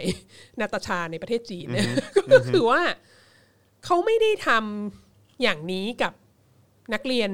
ต่างชาติทุกประเทศนะ อย่างน้อยเนี่ย เมื่อสองปีที่แล้วอะไรเงี้ยปีสองปีที่ไม่ใช่ปีไม่ใช่สองปีที่แล้ว เมื่อเมื่อเมื่อช่วงที่ผ่านมานี่แหละ คือยังอยู่ในช่วงล็อกดาวน์โควิดเนี่ยแหละมันมันไม่ใช่สองปีที่แล้วนั่นแหละเอ่อช่วงล็อกดาวน์โควิดเนี่ยมันมีข่าวขึ้นมาที่เขาที่เขาได้ข่าวก็คือว่าเอ่อรัฐบาลเกาหลีใต้อะมาต่อรองกับรัฐบาลจีน อืม แล้วก็รัฐบาลจีนก็เลยยินยอมให้นักเรียนเกาหลีใต้ ซึ่งเรียนอยู่ในประเทศจีน แต่ว่ากลับไปเกาหลีใต้แล้วโดนล็อกดาวน์เนี่ย ให้ต่อวีซ่านักเรียนได้ อืม หรือ อต่อ ให้ ได้เลยฮะ ใช่หรืออที่จะสมัครเข้ามาเรียนใหม่เนี่ยก็ให้ทำวีซ่านักเรียนรอไว้ได้ คือโอเค ตอนนี้ยังไม่รับกลับเข้ามา เพราะว่ามันยังต้องล็อกดาวน์อยู่ แต่ก็อำนวยความ แต่ สะดวก ว่า ใน ให้ พาร์ทนี้ให้ ทำวีซ่าไปก่อน อืม โดยคือการที่ให้ทำวีซ่าไปก่อนเนี่ย มันก็เหมือนกับเป็นการบอกไว้ว่า เธอจะต้องได้กลับมาแน่ๆแล้วเธอต้องได้กลับมาในอนาคตอันใกล้ด้วย เพราะวีซ่ามันก็ต้องมีกำหนดเวลาใช่ไหม เออ ว่า ใช่ ว่าตั้งแต่เมื่อไหร่ถึงเมื่อไหร่อะไรเงี้ยเออ ก็คืออย่างน้อยอ่ะแบบนักเรียนเกาหลีใต้อ่ะเขาก็เห็นแสงสว่างที่ที่ปลายอุโมงค์ แล้ แล้วว อ อ่ะ ย่างน้อยกูก็น่าจะได้กลับไปอ่ะ เออ ก็คือโอเคตอนนี้ยังแล้วเขาก็อาจจะวางแผนได้ถูก อย่างน้อย คื มัน ว่า ก็เป็นการการันตี ใช่ อะไรสักอย่าง ใช่ เป็นการสร้างความมั่นใจ ใช่ถ้าเขาจะต้องหาบ้านเช่าในจีน เขาจะต้องเริ่มไปพยายามไปติดต่อพยายามไปเริ่มเช่าเมื่อไหร่ ถ้าเขามีบ้านอยู่แล้วที่เมืองจีนที่เขาเช่าไว้อะเขาจะยกเลิกสัญญาไปเลยไหมแล้วเดี๋ยวเขาไปไปหาใหม่อะไรเงี้ยคือ มันก็วางแผนอะไรกับชีวิตได้ไงมันไม่ใช่ว่าแบบว่าแบบเมื่อไหร่ก็ไม่รู้อะไรเงี้ยแล้วทีนี้เราก็เลยรู้สึกว่าแบบ โอ้โห อย่างนี้แบบเขารักเกาหลีใต้มากกว่าเราไหมอะ เรื่องที่รักมักที่ชังนี่หว่า เอออแสดงว่าเราไม่ใช่แบบ เราไม่ใช่ที่หนึ่งในใจเขาหรือเปล่าอะไรเงี้ย หรือว่ามันเป็นคือไม่รู้ว่าแล้วกระทรวงต่างประเทศทำทำอะไรบ้างไหมกระทรวงต่างประเทศไทย เราก็ได้ยินก็มันก็มีข่าวมาใช่ไหมที่บอกว่าแบบท่านทูตดอนก็ชอบคุยกับทูตเอ้ยไม่ใช่ท่านรัฐมนตรีดอนชอบคุยกับทูตจีนกับทูตเกาหลีเหนือมากกว่าทูตประเทศอื่นอะไรเงี้ยเราก็ ไม่แล้วอย่างคุณดอนก็เคยเป็นทูตที่จีนด้วยนี่ ใช่ถูกต้อง เ ก็คือแบบ เออ ออะไรยังไง คือคือเราได้เราได้พยายามต่อรองกับเขาในเรื่องนี้ไหมหรือว่า หรือว่ายังไงหรือว่าอันนี้ยังไม่เป็น priority หรืออะไรก็ไม่รู้ไงเราก็มันก็เลยทำให้แบบ อย่างน้อยก็ก็ทำให้รู้สึกว่าแบบเฮ้ย คือทำไมเกาหลีใต้ได้ดีลดีกว่าเราวะอะไรเงี้ยเอออ อืม หรือว่าเพราะนักเรียนเขาจ่ายตังค์เขาไปเรียนที่เมืองจีน เยอะ อืม หรือเปล่าก็ไม่รู้นะอืม ใครใครทราบบอกเข้ามาได้นะฮะ บอกเข้ามาได้นะฮะเอ ว่า อ ว่าเราว่าเราแบบ คุ ต ณ กลง เราคบกันยังไง คุณชื่นหรือเปล่าคุณชื่นทีบอกว่า เราคือของตายค่ะ ของตาย นะฮะคุณพรสมหวังว่าเขาคิดว่าเราเป็นสุนัขรับใช้ละ ค่ะ คุณอัธพลบอกว่าที่หนึ่งไม่ไหวอะฮะ โอ้โห แหม เพลงนี้ไม่ได้ยินมานานมาก ก็พาดพิงเนาะอืม ค่ะ พาดพิงเนาะ กลับไปเสิร์ชดูนะคะ Google ที่ พอ หาไม่ไหวเนี่ย พอแล้วอืม เฮ้ย สมัยนั้นคุณจอห์นวินยูแบบ ครับ ดู ผอม ฟอ ฮะ มาก บอกเลยนเดชน์ก็นเดชน์เถอะ ว้ายตายแล้ว นี่เออคุณคุณปันธารีบอกว่าคนที่ไม่ใช่อะพยายามให้ตายยังไงก็ไม่ใช่อะค่ะ ค่ะ อืมครับผม นี่ละล่าล่าสุดคุณตุ้ยบอกว่าพี่แขกเคยบอกว่าคนไทยมักติดสันดานทาสอะค่ะ เป็นทาสแม้กระทั่งจีนค่ะ จนต้องง้อต้องยอมเขาแม้เขาจะไม่เห็นเราในสายตาก็ตาม เออ อืมครับ ทีนี้ ผม ทีนี้เราก็นั่งคิดว่า เออ บางทีอ่ะนะ เราก็ไม่ควรจะไปเปรียบเทียบตัวเรากับ กับชาติตะวันตก หรือกับเกาหลีใต้อะไรเงี้ย เพราะว่าเขาก็เป็นประเทศโลกที่หนึ่งไปแล้วเนอะ ใช่เขามีอะไรให้ต่อรองเยอะ เออ แล้วเขาก็แบบประวัติศาสตร์อะไรหลายอย่างอะไรเขาก็ไม่เหมือนกับเราอะไรเงี้ย เรามาเปรียบเทียบกับแบบประเทศใกล้ตัวหน่อยไหมอะเอออ ก็เลยแบบ ก็เลยมาดูแบบในเอเชียตะวันออกเฉียงใต้อะอ่ะสมมติเราบอกว่าโอเค เราอาจจะไม่ได้เป็นที่หนึ่งในโลกของจีนใช่ไหม แต่ว่าในเอเชียตะวันออกเฉียงใต้อะในอาเซียนอะเราเป็นที่หนึ่งหรือเปล่า อืม คุณจรคิดว่าเราเป็นที่หนึ่ งไหม คุณจรคิดว่าแบบ ในอาเซียนแหละ เออ คุณจรคิดว่า ว่าเขารักเรามากที่สุดไหม ไม่อะ ไม่อะไม่อะ มีมีอะไรที่เขาจะแบบ เออ เพราะอย่างวันอ่ะเอางี้ อะไรที่จะเป็นสัญลักษณ์ว่าจีนเนี่ย รักเรามากที่สุดถ้าถ้าถ้าคนที่มั่นใจว่าในเซาท์อีสเอเชียเนี่ยจีนรักเรามากที่สุดเนี่ย เขาจะเขาจะใช้เหตุผลอะไร ก็ค่อนข้างมั่นใจว่าก็จะมีคนบอกว่า นี่ไง สมเด็จพระกนิษฐาธิราช อืม ได้รับ ประเทศเนี่ย ได้รับเอ่อ เหรียญไง friendship medal อืม เหรียญ ใช่ เหรียญมิตรภาพจากจากฉีจิ้นผิง อันเนี้ยเรื่องใหญ่มากเลยนะเออ แต่ว่ารู้สึกปีนี้ เออ ก็ กษัตริย์กัมพูชาก็ได้หรือเปล่า อุ้ย เออ แล้วฮะ คือมีผู้นำกัมพูชาสักคนหนึ่งอะที่ได้ friendship medal เอาเหรอ medal อันนี้เหมือนกัน เอออก็คือเขาก็เขาก็ให้คนอื่นเหมือนกันนะเขาไม่ได้ให้แต่แบบ ประเทศเราประเทศเดียวเนอะ อ้าวไม่ได้พิเศษเหรอ ไม่ได้พิเศษทีนี้ก็เลยก็เลยสงสัยว่า เอ๊ะแล้วอย่างกัมพูชาเนี่ย จริงๆแล้วเขารักกัมพูชามากกว่าเราปะก็ไปค้นดู ถ้าเรืออะไรพวกนี้ได้วยปะ เอออหลายอย่างเลย ก็พบข่าวหนึ่งขึ้นมาบอกว่า กัมพูชาเนี่ย ได้ลงนามเป็น strategic อะไรนะ comprehensive strategic partner ของจีน ตั้งแต่ปี 2010 ก็คือ 10 ปีที่แล้ว แปลเป็นไทยเนอะ comprehensive เออคืออะไรฮะ strategic partner comprehensive ก็คือรอบด้านทุกด้าน strategic ก็คือทางยุทธศา ยุทธศาสสต ตร์ ร์ partner ก็คือเป็นเป็นคู่ขา เป็นเขาเรียกอะไรเป็นเป็น คู่หัว เป็นคู่ ไม่ หู ได้ เป็น ยังไงวะ พันธมิตร เออ ไร พันธมิตร เงี้ย พันธมิตร เออ พันธมิ เป็ ตร นพันธมิตร พันธมิตรยุทธศาสต เป็น ร์ พันธมิตรทางยุทธศาสตร์แบบรอบด้าน เออ คือไม่ใช่พันธมิตรทางยุทธศาสตร์อย่างเดียว ไม่ใช่แค่เรื่องการค้าอะไรอย่างงี้ใช่ไหม เออคือคือคือไม่ใช่ด้านใดด้านหนึ่งนะ ไม่ใช่เป็นพันธ เอาห มิ ม ต ด ร อะ ที่สำคัญคือทุก ทุกอย่าง ด้น ทุกอย่างคุณเป็น ด้ พันธมิตรทางยุทธศาสตร์ของเรา ใช่ใช่เราก็รู้สึกว่า โอ้โหคำนี้น่าสนใจมากเลย เราก็เลยไปค้นไอ้คำว่า comprehensive strategic partner เนี่ย PRC เนี่ยประเทศสาธารณรัฐประชาชนจีนเนี่ยเขามีใครบ้าง ก็ขึ้นมาว่ามาเลเซีย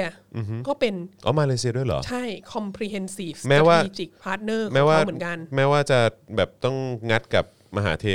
อยู่สมัยนู้นตอนนู้น ใช่ แต่เขาเข้าใจว่าเขาเป็น comprehensive strategic partner ตอนสมัยนาจิบนะ อ่าอ่าใช่ใช่ แต่ ใช่ ก็คือ ไม่แต่ก็ยังเป็นเป็น ก็ อยู่ ยังเป็น ไม่ อ ยัง ยู่ ต่อเนื่ ก็ อง ยั ไง เป็นอยู่แล้วก็ อ่าใช่ ก็ยังมีมีนโยบายอะไรหลายอย่างที่แบบว่าที่ที่ร่วมกันอะไร ครัเงี้ย บ คือมหาเทไม่ได้เข้ามาแล้วยกเลิกสิ่งเห อ่า ล่า ใช่ นี้ ใช่ใช่ใช่ แค่แบบ ใช่ เออต่อรองให้มัน ใช่ เอาเปรียบ แต่ว่า กันน้อยล แต่ว่า ด จีน ง ก็ อะร ยังเป็นอยู่ไง ใช่ เออก็ยังเป็นอยู่แม้แม้ว่าจะมีการต่อรองแล้วก็แบบว่าเอออาจจะแบบใช่ไหมเออ ใช่ แบบว่าทางจีนก็จะอ้าวไม่ได้อย่างที่เขาต้องการทั้งหมดอะไรอย่างเงี้ยเออ แล้วก็ แต่ว่า มี ก็ยังยอมก็ยัง มี ป็น ประเทศอื่น ๆ ที่นอกอาเซียนก็อย่างเช่น อิหร่าน เอออิหร่าน อิหร่าน ด้วย ก็เป็น อ๋อ comprehensive strategic partner อะไรเงี้ยก็จะมีหลาย ๆ ประเทศ ทีนี้ไอ้คำเนี้ยมันก็จะขึ้นมาในอาเซียน การมาเยือนไทยครั้งล่าสุดของรัฐมนตรีต่างประเทศจีนเนี่ยก็พยายามอยากจะผลักดันให้อาเซียนทั้งอาเซียนเนี่ย เป็น เป็น PRC เหรอ คอมเป็น comprehensive strategic partner ของจีน อ๋อเหรอฮะ แต่ว่ามันก็ยังมีปัญหาอยู่ว่าแบบมันก็มีปัญหาเรื่องทะเลจีนใต้และอะไรต่างๆ ซึ่งหลาย ๆ ประเทศอาจจะยังไม่อยากเข้าร่วมอะไรเงี้ย อ่า ก็คืออมาคุยกับไทยและไทยก็เออส่งเสริมอันนี้มาก แล้วก็ พยายามจะหาว่ามันมีเอกสารไหนไหมที่บอกว่าไทยเนี่ย ได้เป็น comprehensive strategic partner กับจีนไปแล้ว คือเราคิดว่าจริงๆแล้วมันอาจจะเป็นไปแล้วก็ได้อาจจะเป็นไปก่อนเขมรก็ได้แต่ว่ามันไม่เราไม่เห็นข่าวนี้อะไรเงี้ย ปรากฏว่าก็หาหยุดนานมากอ่ะก็หาไม่เจออคือทุกครั้งเนี่ยกลับไปสมัยคุณทักษิณคุณยิ่งรักษณ์อ่ะก็มีการคุยสมัยคุณยิ่งรักษณ์เนี่ยแน่ๆมีข่าวบอกว่ามีการคุยกันว่าอยากจะ อยากจะให้ไทยมาเป็น comprehensive strategic partner คือหมายความว่าทางจีนบอกว่าอยากให้ไทยมาเป็น ก็คือทางจีนกับคุณยิ่งรักษณ์อะมี คุย ความ กัน เห็นตรงกันว่า คุยกัน ไทยอะควรจะเป็น comprehensive strategic partner ของจีน แต่ สมั ว่า ยอีปูเนี่ยนะ สมัยอีปูเนี่ยแต่ว่ามันยังไม่เกิดขึ้นไง ก็คือเหมือนกับว่าคือข่าวมันบอกว่าทั้งสองฝ่ายคิดว่าไทยน่าจะเป็นเนี่ย อ่าอ่า ซึ่งถ้าบอกว่าทั้งสองฝ่ายคิดว่าไทยน่าจะเป็นเนี่ยก็คือมันยังไม่เป็นใช่ไหมแล้วก็หลังจากนั้นก็จะมีข่าวว่าแบบ แบบ ไทยก็ผลักดันสมัยสมัยนายกประยุทธ์เนี่ยก็คือไทยก็ผลักดันพยายามผลักดันให้อาเซียนเนี่ยเข้าเป็น comprehensive strategic partner ซึ่งก็แปลว่า อาเซียนก็ยังไม่เข้าแล้วก็แปลว่าไทยก็ยังไม่เข้าใช่ไหม ใช่ คืออันนี้ไม่รู้นะ คือถ้าท่านท่านไหนมีหลักฐานหรือมีข้อมูลมีอะไร จะแจ้งมาก็ได้ แต่เราก็รู้สึกว่า เออ เราก็ ถ้าตามที่ไปค้นมาเนี่ย เราก็แบบ เราก็ยังห่างชั้นกับกัมพูชาเยอะเนอะทีนี้แบบแล้วเขามาทำอะไรในกัมพูชาบ้างที่ที่เห็นชัดๆเยอะมากอะ่ะเขาเขาเขามาทำอะไรในกัมพูชาเยอะนะเอออย่างท่าเรืออใช่ไหมท่าเรือที่เสียนูวิวเนี่ยก็ ครับ คือก็คือชัดเจนมาก ครับ เอ่อเป็นทุนจีนเยอะมากแล้วเสียนุวิวก็เปลี่ยนไปเลย แล้วก็กลายเป็นคือเป็นท่าเรือหลักของจีนในเซาท์อีสเอเชียสำหรับไอ้ Belt and Road Initiative ใช่ไหมแล้วก็มีคาสิโนเกาะกง อ่า ที่เราอาจจะเคยได้ยิน ครับผม เกาะกงนี่ก็คือก็คือให้เป็นเขตเช่าของจีนเลยนะเออ อันนี้คือ 99 ปีเหมือนกันปะ ใช่ 99 แล้วก็ ปีเหมือนกัน แล้วก็จีนก็มาพัฒนาคาสิโนอะไรอย่างเงี้ยเยอะมากนะก็ก็อูฟูมาก แล้วก็นอกจากนี้ก็ยังมีการมาลงทุนในในเมืองหลวงในพนมเปญเนี่ยซึ่งแบบว่าก็เติบโตขึ้นตั้งแต่ปี 2010เนี่ยในฐานะของการเป็นแบบเมืองสำคัญเอ่อในในเส้นทาง BRI อันนี้นะฮะแล้วก็นอกจากนี้ก็ยังมีตั้งแต่ก่อนปี 2010 ก็มีการที่ให้จีนเนี่ยเข้ามา เช่าเอ่อเช่าที่ดินเพื่อทำเพื่อทำการเกษตรหรือทำเออส่วนใหญ่แล้วคือทำการเกษตรแต่ที่สำคัญคือปลูกยางเนี่ยอยู่ในกัมพูชาเนี่ยเป็นแบบเป็นหมื่นไร่อะเออเยอะมากนะฮะซึ่งอันเนี้ยก็ก็จริง ๆ ถ้าไปอ่านข่าวไป Google ไปเสิร์ชดูเนี่ยก็จะเห็นว่า ก็มีหลายเสียงจากโลกตะวันตกและอะไรต่างๆ ที่ห่วงว่า เอ๊ะกัมพูชานี่มันพึ่งพิงจีนในทางเศรษฐกิจมากเกินไปหรือเปล่า แล้วก็มันก็จะมีการต่อต้านจากคนเขมรบางส่วนที่บอกว่าแบบ เฮ้ย จีนเข้ามาแล้วแบบ จีนเข้ามาแล้วไม่ได้ทำให้คุณภาพชีวิตของคนกัมพูชาดีขึ้นเนี่ยก็คือว่า ถ้าจะเป็นถ้าจะไปเป็นลูกจ้างจีนเนี่ยก็คือโอเค อาจจะมีงานทำมากขึ้นเป็นลูกจ้างจีน แต่ก็จะเป็นได้เฉพาะในระดับแรงงานอ่ะหรือแรงงานไร้ฝีมืออะไรเงี้ยคือไม่ได้ไม่ได้ทำให้คนกัมพูชาได้มีงานแบบระดับผู้จัดการหรือระดับอะไรที่มัน ผู้บริหาร ผู้บริหาร อะไรต่างๆ อะไรเงี้ยเออค่อนข้างทุกอย่างเป็นเป็นของจีนหมดอะไรเงี้ยแล้วก็จริง ๆ จีนเวลาที่มันมีเขตเช่าเหล่านี้ในเซาท์อีสเอเชีย ก็จะปรากฏสถานการณ์ของการที่จีนเอาแรงงานจีนเองมาด้วย ในพื้นที่เหล่านี้ ซึ่งก็เลยมีคำถามว่า เอ้ย นี่คือขนาดแรงงานนี่ยังขนมาเอง ใช่ แรงงานก็ขนมาเองเลย ว้ายตาย คือ แล้ว หรือหรือจริง ๆ ถ้าเทียบกับเทียบกับเคสของเอ่อรถไฟความเร็วสูงในประเทศไทยอ่ะซึ่งเขาจะทำให้เรา 3.5 กิโลใช่ไหมก็คือว่าเบสิค l ีสิ่งที่ไทยทำก็คือจ่ายเงินและแรงงานอ่ะเท่านั้นนี่เรายังอุตส่าห์ได้แรงงานเรายัง ก็ยังก็ยังได้อยู่นะ ซึ่งอีฉันก็มีความรู้สึกว่าท้ายที่สุดแล้วแรงงานที่จะไปจะไปทำเนี่ยก็จะคือแรงงานเขมรกับแรงงานพม่านี่แหละ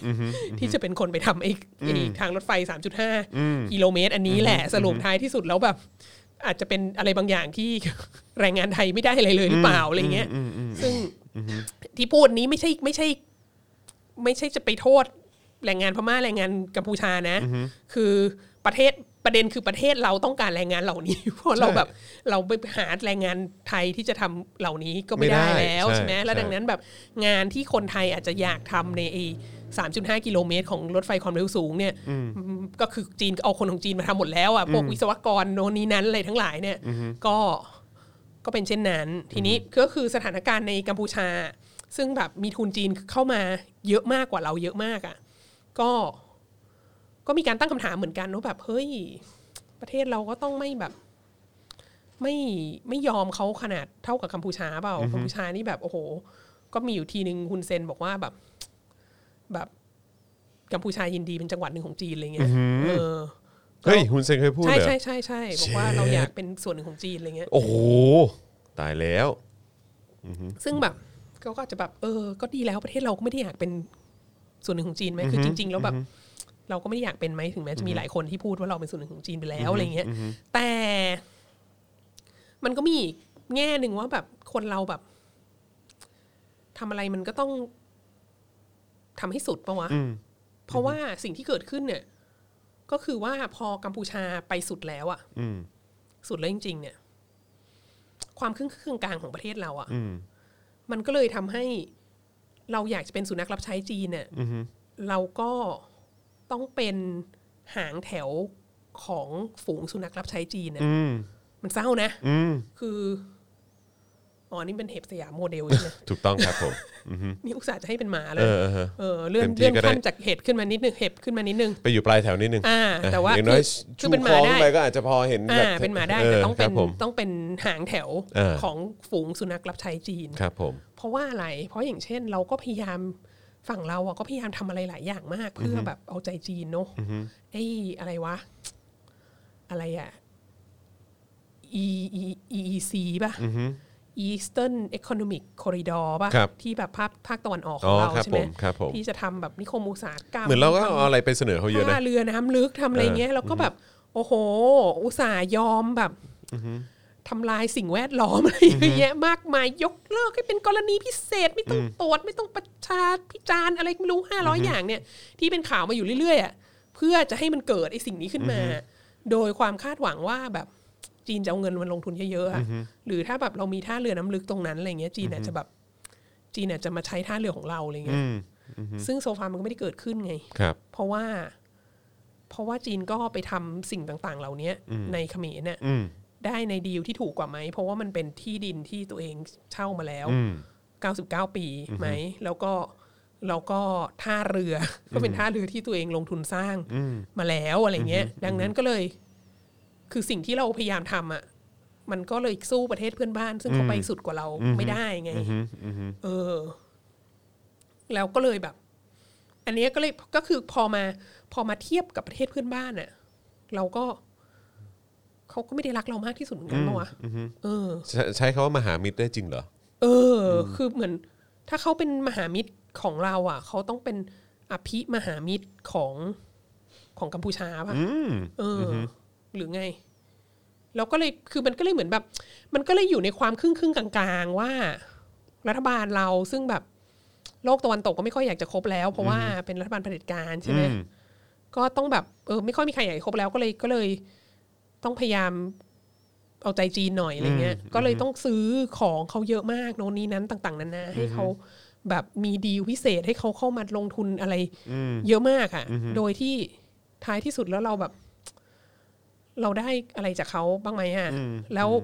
ยิ่งพอมันมีโควิด1 9แล้ว นักท่องเที่ยวเราก็จะไม่ได้ด้วยนะ นักเรียนของเขาก็จะลดลงด้วยนะ แล้วก็ คือเอออีกอีกอย่างหนึ่งเรื่องนักเรียนที่มาเรียนเมืองไทยอะ่ะเอ่อเมื่อสอง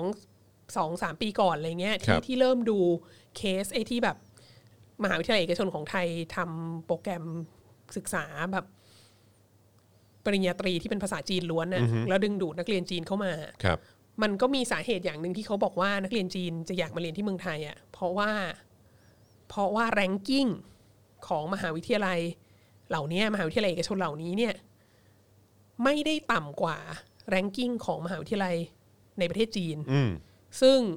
เออหมายถึงมหาวิทยาลัยภูมิภาคต่างๆ ของจีนเนี่ยคืออพูดง่ายๆจีนเนี่ยมี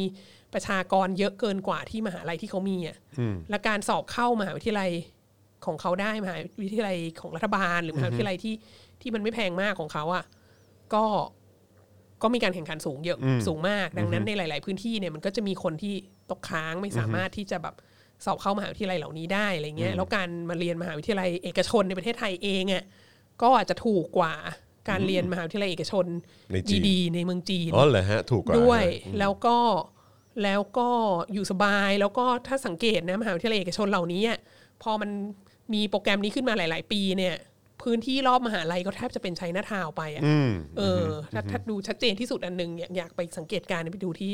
ธุรกิจบัณฑิตนะฮะเออซึ่งเป็นมหาวิทยาลัยที่มีโปรแกรมอย่างเงี้ย มาเป็นมหาวิทยาลัยแรกของไทย แต่ว่าโอเคตอนนี้โควิด ไปปีกว่าๆแล้วอาจจะ ครับ ซบเซาลงบ้าง ครับ แต่คว่ารับ ช่วงก่อนโควิดนี่คือแบบ สุด แถวนั้นนะประชาชื่นรอบๆ แถวนั้นน่ะคือชัยนาทาวน์ของแท้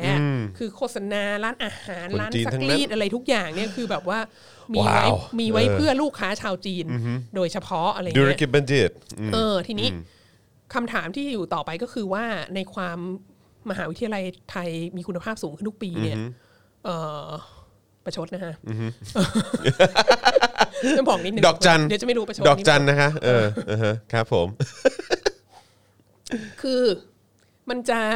มันจะยังมีแรงกิ้งสูงกว่ามหาวิทยาลัยของจีนไปอีกนานไหมคะ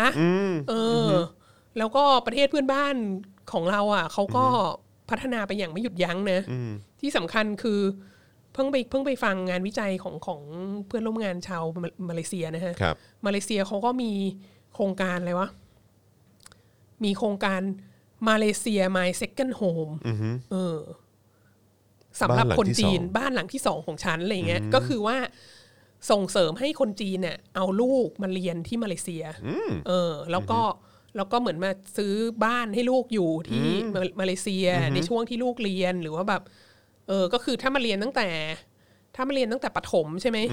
จนจบมหาลัยมันก็ 20 ปีเหมือนกันมาหรือถ้าจะเรียนต่อโทต่อเอกอะไรเงี้ยเออก็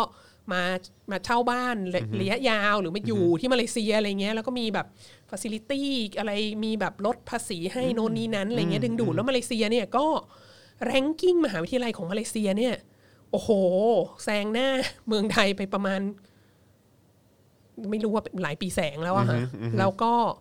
แล้วก็นอกจากนี้เขาก็ยังประสบความสำเร็จในการดึงมหาวิทยาลัยของต่างชาติในของชาติตะวันตกเนี่ย ครับ มามาสถาปนาอยู่ในมาเลเซียด้วย มีอะไรบ้างที่ไปเรียนที่มาเลเซียได้ที่เคยได้ยินนะ มีแบบโมนาชมหาวิทยาลัยโมนาช เหรอ ของของออสเตรเลีย อ่าฮะ ก็มาเปิดแคมปัสที่มาเลเซียก็คือ หรือว่ามหาวิทยาลัย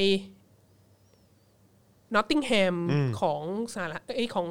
อังกฤษเนี่ยก็มาเปิด แคมปัส แคมปัสที่มาเล ด้วย เซีย แล้วก็มีคือมีหลายหลายหลายหลายมหาลัยเลย แล้วก็เลยเป็นที่ที่แบบ ตายแล้ว ดังนั้นน่ะถ้าคนจีนเนี่ยเลือกมาเรียนที่มาเลเซีย อาจจะได้อะไรเยอะกว่านะ ก็คือจะแพงกว่ากว่าไทยนิดหน่อยอ่ะแต่ แต่เข้าถึงแรงกิ้งที่สูงกว่า แรงกิ้งสูงกว่ามากแล้วก็แล้วก็มีประชากรมาเลเซียมีประชากรที่พูดภาษาจีนเป็นหลักอ่ะเยเยอะมาก แล้วก็วิถีชีวิตแบบแบบเอ่อวิถีชีวิตแบบคนจีนเนี่ยที่ที่จะไปอยู่ที่มาเลเซียเนี่ยมันก็คือเหมือนแบบ มันก็จะฟีลแอ h โฮมมากกว่าเยอะ แล้วก็เป็นสิ่งที่เป็นโครงการที่รัฐบาลให้การสนับสนุนเอ่อโดยตรงด้วยอะไรเงี้ย ดังนั้นก็คือว่าแบบ ในความมหามิตรของเราอะเอ่ะมันก็มีแนวโน้มจะมหามิตรน้อยลงเรื่อยๆนะเพราะว่า จืดจางลงไปเรื่อย เออเพราะว่าประเทศเพื่อนบ้านเขาก็เขาก็มีโครงการทำอะไรต่อมีอะไรของเขาไป ที่ เย มัน อะมา ดี ก ก แล้ว ว่า อะเออ คือแบบ ๆ มันเป็นช้อยส์ที่ดีกว่าว่างั้นดีกว่า ใช่ คือออันนี้ก็เป็นอีกเรื่องหนึ่งที่เราอาจจะต้องคิดว่าความเป็นมหามิตรของเรากับจีนเนี่ยมันคือเรา ก็นอนอยู่เฉยๆแล้วเราก็รอให้นักท่องเที่ยวจีนมาซื้อของมานวดเท้ามาซื้อหมอนยางพาราอะไรอย่างนี้ป่ะ คือแบบเราไม่ได้มีการพัฒนาเอ่ออะไรในประเทศเราให้มันน่าสนใจมากยิ่งขึ้นเนี่ย เฮ้ย ใจเย็นดิฮะ ของเราก็มีท่านอเนกเราธรรมทัศน์อยู่นะเดี๋ยวยังไงการศึกษาเราต้องแรงกิ้งพุ่งเหมือนไปดวงจันทร์ เพราะว่าเรา แน่ จะไป น ด อ วน งจันทร์ ใช่ใช่ใช่ แต่ว่าจีนเขาก็เพิ่งไปดวงจันทร์มานะ เออ คือจีนไม่ใช่ไปดวงจันทร์อย่างเดียวด้วยไปเก็บ หินมา ไปเก็บหินมาจากดวงจันทร์แล้ว เออ เป็นประเทศที่สามของโลกที่มีหินจากดวงจันทร์อะไรเงี้ย อ่าฮะ เออ แล้วเราอีกตั้งเจ็ดปีกว่าเราจะได้ไปเมืองไปดวงจันทร์เนี่ย เออเขาว่านะ เขาว่า เขาว่านะเอเออ อ ใช่ ครับผมนะฮะ แล้วจะเออคือคือคือ การเป็นมหามิตรเนี่ย ถึงแม้เราจะเป็นมหามิตรแบบสุนัขรับใช้หรือเป็นของตายของเธออะไรเงี้ย ถึงแม้เราจะเป็นของตายอ่ะ ไม่คือเราหมาตัวโปรดหมาหมาตัวโปรดเรายังไม่ใช่เลยมั้ง ผมว่า อ่าถูก ใช่ไหม หมาตัวโปรดเราก็แนวโน้มเราก็ไม่ใช่หมาตัวโปรดด้วยมีมีคนอื่นที่โปรดมากกว่าเราและ ใช่ สองก็คือว่า ถ้าเราเป็นถึงเราจะเป็นของตายอ่ะถ้าของของเรามันคุณภาพไม่ดีอ่ะก็เขาก็ ก็ ไป ไม่ เลือก เอา ซื้อ เปล่าวะ ของคนอื่นดีกว่าไหมอ่ะเพราะว่าแบบมันคนอื่นก็ไม่ใช่ว่าจะหยิ่งแบบโอ้ยกูไม่ยอมขายของให้จีนอะไรเงี้ยคือแม้กระทั่งคนที่มีปัญหากรณีพิพาทเอ่อหน้าน้ำทะเลจีนใต้โดยตรงอ่ะอย่างมาเลเซียเขาก็ยังทำอีกอะไรต่างๆ เหล่านี้เลยไง second home เออ ซึ่ง มาเลยค่ะ เออแล้วเขาไม่ได้แล้วในขณะเดียวกันอีกไมซ์เซกันมาเลเซียไมซ์เซกันโฮมเนี่ยเขาไม่ได้แปลว่ามาเลเซียให้คนสัญชาติจีนมาซื้อที่ดินมาเลเซียได้นะ คือเขาก็ยังมีการควบคุมที่มันเข้มงวดมากอ่ะเพราะว่าเขาก็อแวร์มาก แล้ว ว่า ก็ แบ อา บ จจะเป็นการเช่าระยะยาวใน ถูก ราคาที่ถูกอะไรอถูย่างเงี้ ก ยเออ คือสิ่งที่มาเลเซียทำเนี่ยไม่ได้ไม่ได้ยอมหมดทุกอย่างเหมือนเหมือนเขมรนะ ไม่ได้ทำให้เขาสูญเสียอธิปไตยหรืออะไร อ่า นี้ ใช่ เออ แล้วก็ไม่ได้ไม่ได้ยอมเท่ารัฐบาลไทยด้วยที่บอกว่าแบบให้ให้คนจีนมาเช่าได้ 99 ปีอะไรอ่ะเนี่ย เขายังรักษาผลประโยชน์ เขา เขาเอ รั ง กษา นะ ผลประโยชน์เขาอย่างเข้มข้นมาก แต่ว่า แต่ว่าเขาเรียกอะไรสินค้าหรือบริการที่เขามีที่จะขายให้คนจีนเนี่ย มันมีคุณภาพมากกว่าของเราเยอะไง เพราะว่าเขาได้แบบพัฒนาให้คุณภาพมันเพิ่มขึ้นเนี่ยเอออมันก็ มันก็น่าเป็นห่วงนะ คือหมายถึงว่า ทั้งทั้งหมดเนี้ยก็คือจะบอกว่าหรือที่ที่พูดวันนี้เนี่ย คือคนจะชอบเข้าใจผิดว่าอีฉันแอนตี้จีนนะฮะอีฉันไม่ได้แอนตี้จีนเลยนะ แล้วก็ไม่ได้แม้กระทั่งจะแอนตี้นโยบายที่รัฐบาลน่ะเอ่อโปรจีนนะ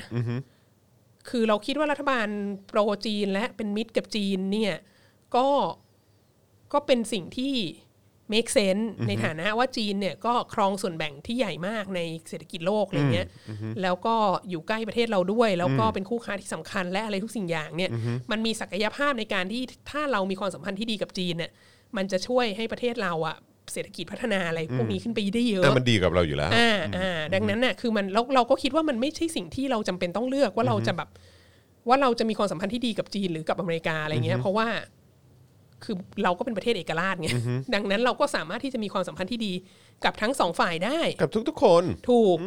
หรือแม้กระทั่งถ้าเราจะเลือกที่จะมีความสัมพันธ์ที่ดี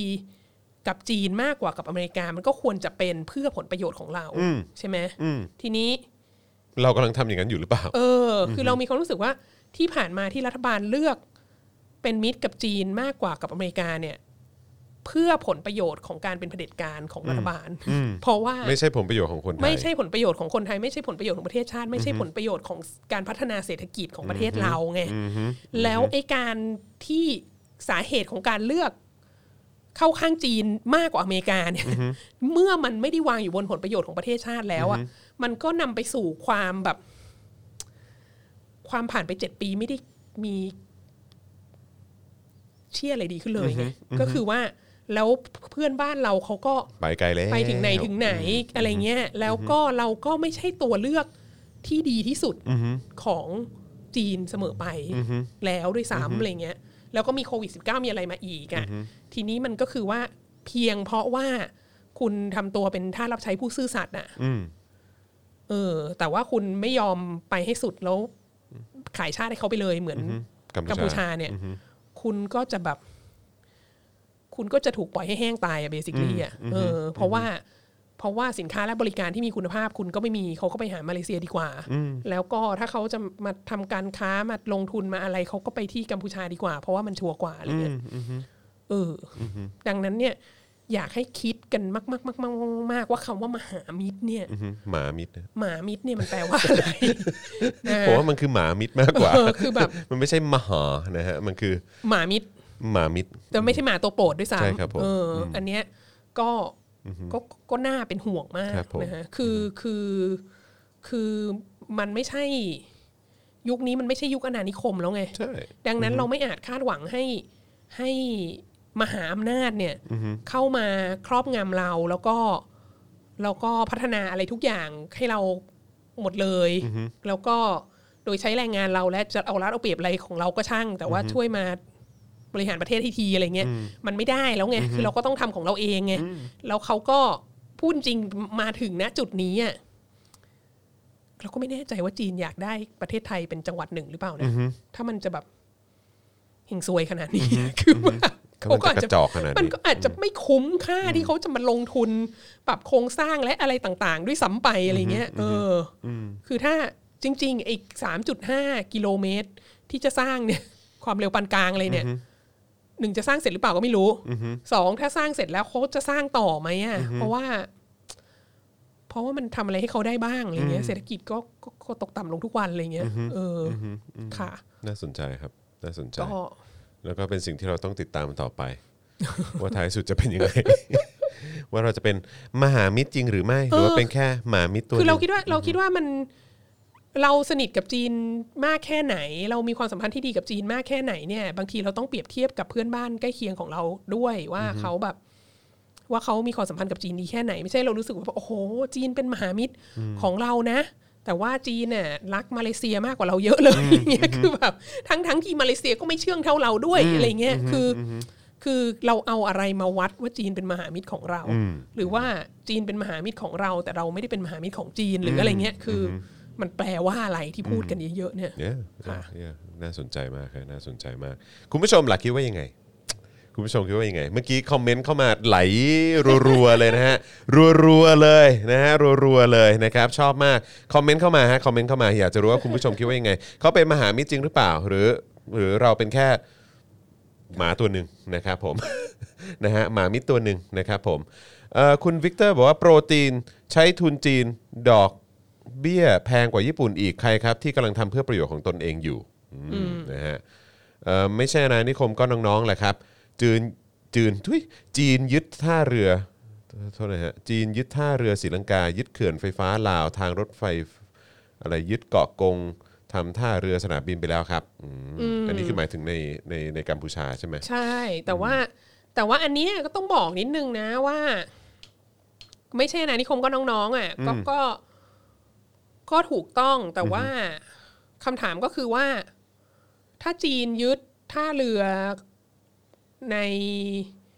อย่างถ้าจีนยึดท่าเรือที่สีหนกวิวอ่ะสมมติบอกว่าอาสีหนกวิวโดนจีนยึดไปแล้วอ่ะ ครับ จีนก็มีแนวโน้มที่จะมาใช้ท่าเรือที่สีหนกวิวมากกว่าแหลมฉบังแหลมฉบังปะ แน่นอน ใช่ไหมคือ คืออันนี้มันคือ มันคือความไปสุดไงเอออ หรือเขื่อนไฟฟ้าในลาวเงี้ยก็คือท้ายที่สุดแล้วเออจีนก็จะมา มาบริหารมาใช้มาอะไรต่าง ๆ มันก็ มันก็ มันรัน มัน ง่ายกว่า มั มัน ก็เกิดขึ้นในลาวใช่ไหมทีนี้คำถามก็คือว่า ถ้าเราอยากได้จีนเป็นลูกค้า แล้วรอบรอบประเทศเราอะหรือในภูมิภาคอินโดแปซิฟิกเนี่ย จีนก็ไปยึดพื้นที่ต่างๆ ในประเทศต่างๆ เอาอะไรเหล่านี้ไปหมดแล้ว สิ่งที่เราจะต้องการขายให้จีนเนี่ยแล้วเราจะขายได้ไหมอะเอออ นั่นแหละสิอือฮึนะฮะเออเราเป็นแค่ทางผ่านช่องแคบที่จีนต้องการครับ ไม่ใช่ด้วยซ้ำเพราะว่า ไม่ ตอน ใช่ นี้ ด้ ก็ วยซ้ำ คุยกับ ใช่ไหม สิงคโปร์กับมาเลเซียรู้เรื่องกว่าเราอะเออ เราก็ไม่ค่อยมีประโยชน์ ดิวได้ จริงๆ เคลียร์กว่า เอออื มนะฮะแล้วก็ชัดเจนมากกว่า คือเราก็จะมีคนพูดว่าแบบเนี่ยหรือแบบเราจะขุดคลองคอดกระเพื่อแบบว่าดึงมาฝั่งไทยอะไรเงี้ยที่แบบที่เขาผ่านช่องแคบมาลากาผ่านสิงคโปร์ผ่าน ตัดหน้า ปีนัง สิงคโปร์ไปเลย ตัดหน้าสิงคโปร์ตัดหน้ามาเลเซียไปเลย คืออีกอีเรื่องเนี้ยมีคือเขาคุยกันตั้งแต่ก่อนเราเกิดอะ อืมใช่ แล้วก็ไม่เคยทำได้สักทีแล้ว ไม่ ก็ เห็นเกิดอะไรขึ้นเลย เออ ดูอีกเสาสโตนเฮนช์ฮอปเวลอะไรเงี้ย คือสถิติของการทำอะไรต่างๆ ที่มันใช้การได้ของประเทศไทยอ่ะในระดับที่นานาชาติเขามาใช้อ่ะมัน มันมีเหรอ มันไม่ค่อยดีเท่าไหร่นะ อุตส่าห์มีสุขสนามบินสุวรรณภูมิแม่งก็ เออ มียึดสนามบินปิดสนามบินไปอย่างงี้อะไร ใช่ เงี้ย อ่าฮะ คือเขาจะกล้ามาใช้ไหมคะ คือดูไม่ฟังก์ชันน่ะ เออ แล้วก็เสี่ยงต่อการไม่ฟังก์ชันได้เสมอ คือสิงคโปร์เนี่ยมันไม่ใช่แค่ว่าชัยภูมิมันดีมันอยู่ในช่องแคบมะละกาอะไรอย่างนี้นะมันอยู่ปลายสุดของแหลมมาลายูอะไรเงี้ยมันเป็นประเทศที่มีประสิทธิภาพในงานบริการแล้วในงานโลจิสติกอะไรพวกเนี้ยมันแบบโอ้โห อันดับท็อป ไป ขอ ไกล งโลก แล้ว เลย if not อันดับหนึ่งของโลกเลยนะสิงคโปร์เนี่ยดังนั้น ใช่ แบบมันไม่ใช่แค่แบบโอ้ยเราขุดคือขุดคอคอดกะอีกกี่ชาติ มันถึง จะเสร็จด้วย จะ แหละ เกิดขึ้น ใช่ นะสิ่งนั้นแล้วสองก็คือเมื่อมันเกิดขึ้นแล้วอ่ะ แล้วการบริหารจัดการของเรา เขา เป็นยัง จะ ไง เชื่อถือการบริหารจัดการของเราหรือเปล่าอะไรเงี้ย ถ้าอยู่ดีๆ วัน หนึ่งมีคนดีรักชาติไปปิดของข้อกายขึ้นมา คือ มัน เหมือนเหมือนปิดเหมือนปิด สนามบิ นสุวรรณ สนามบินสุ ภู วร มิ รณภูมิ คือเอปิกมากอะค่ะ เออ ท่านผู้ใช่ชมดังนั้น ใช่ เราต้อง ใช่อือฮะ ยาก เออตลกมากนะฮะเออปิดอ่าวไทยไปโดยปริยายครับ แล้วก็กัมพูชาก็จะ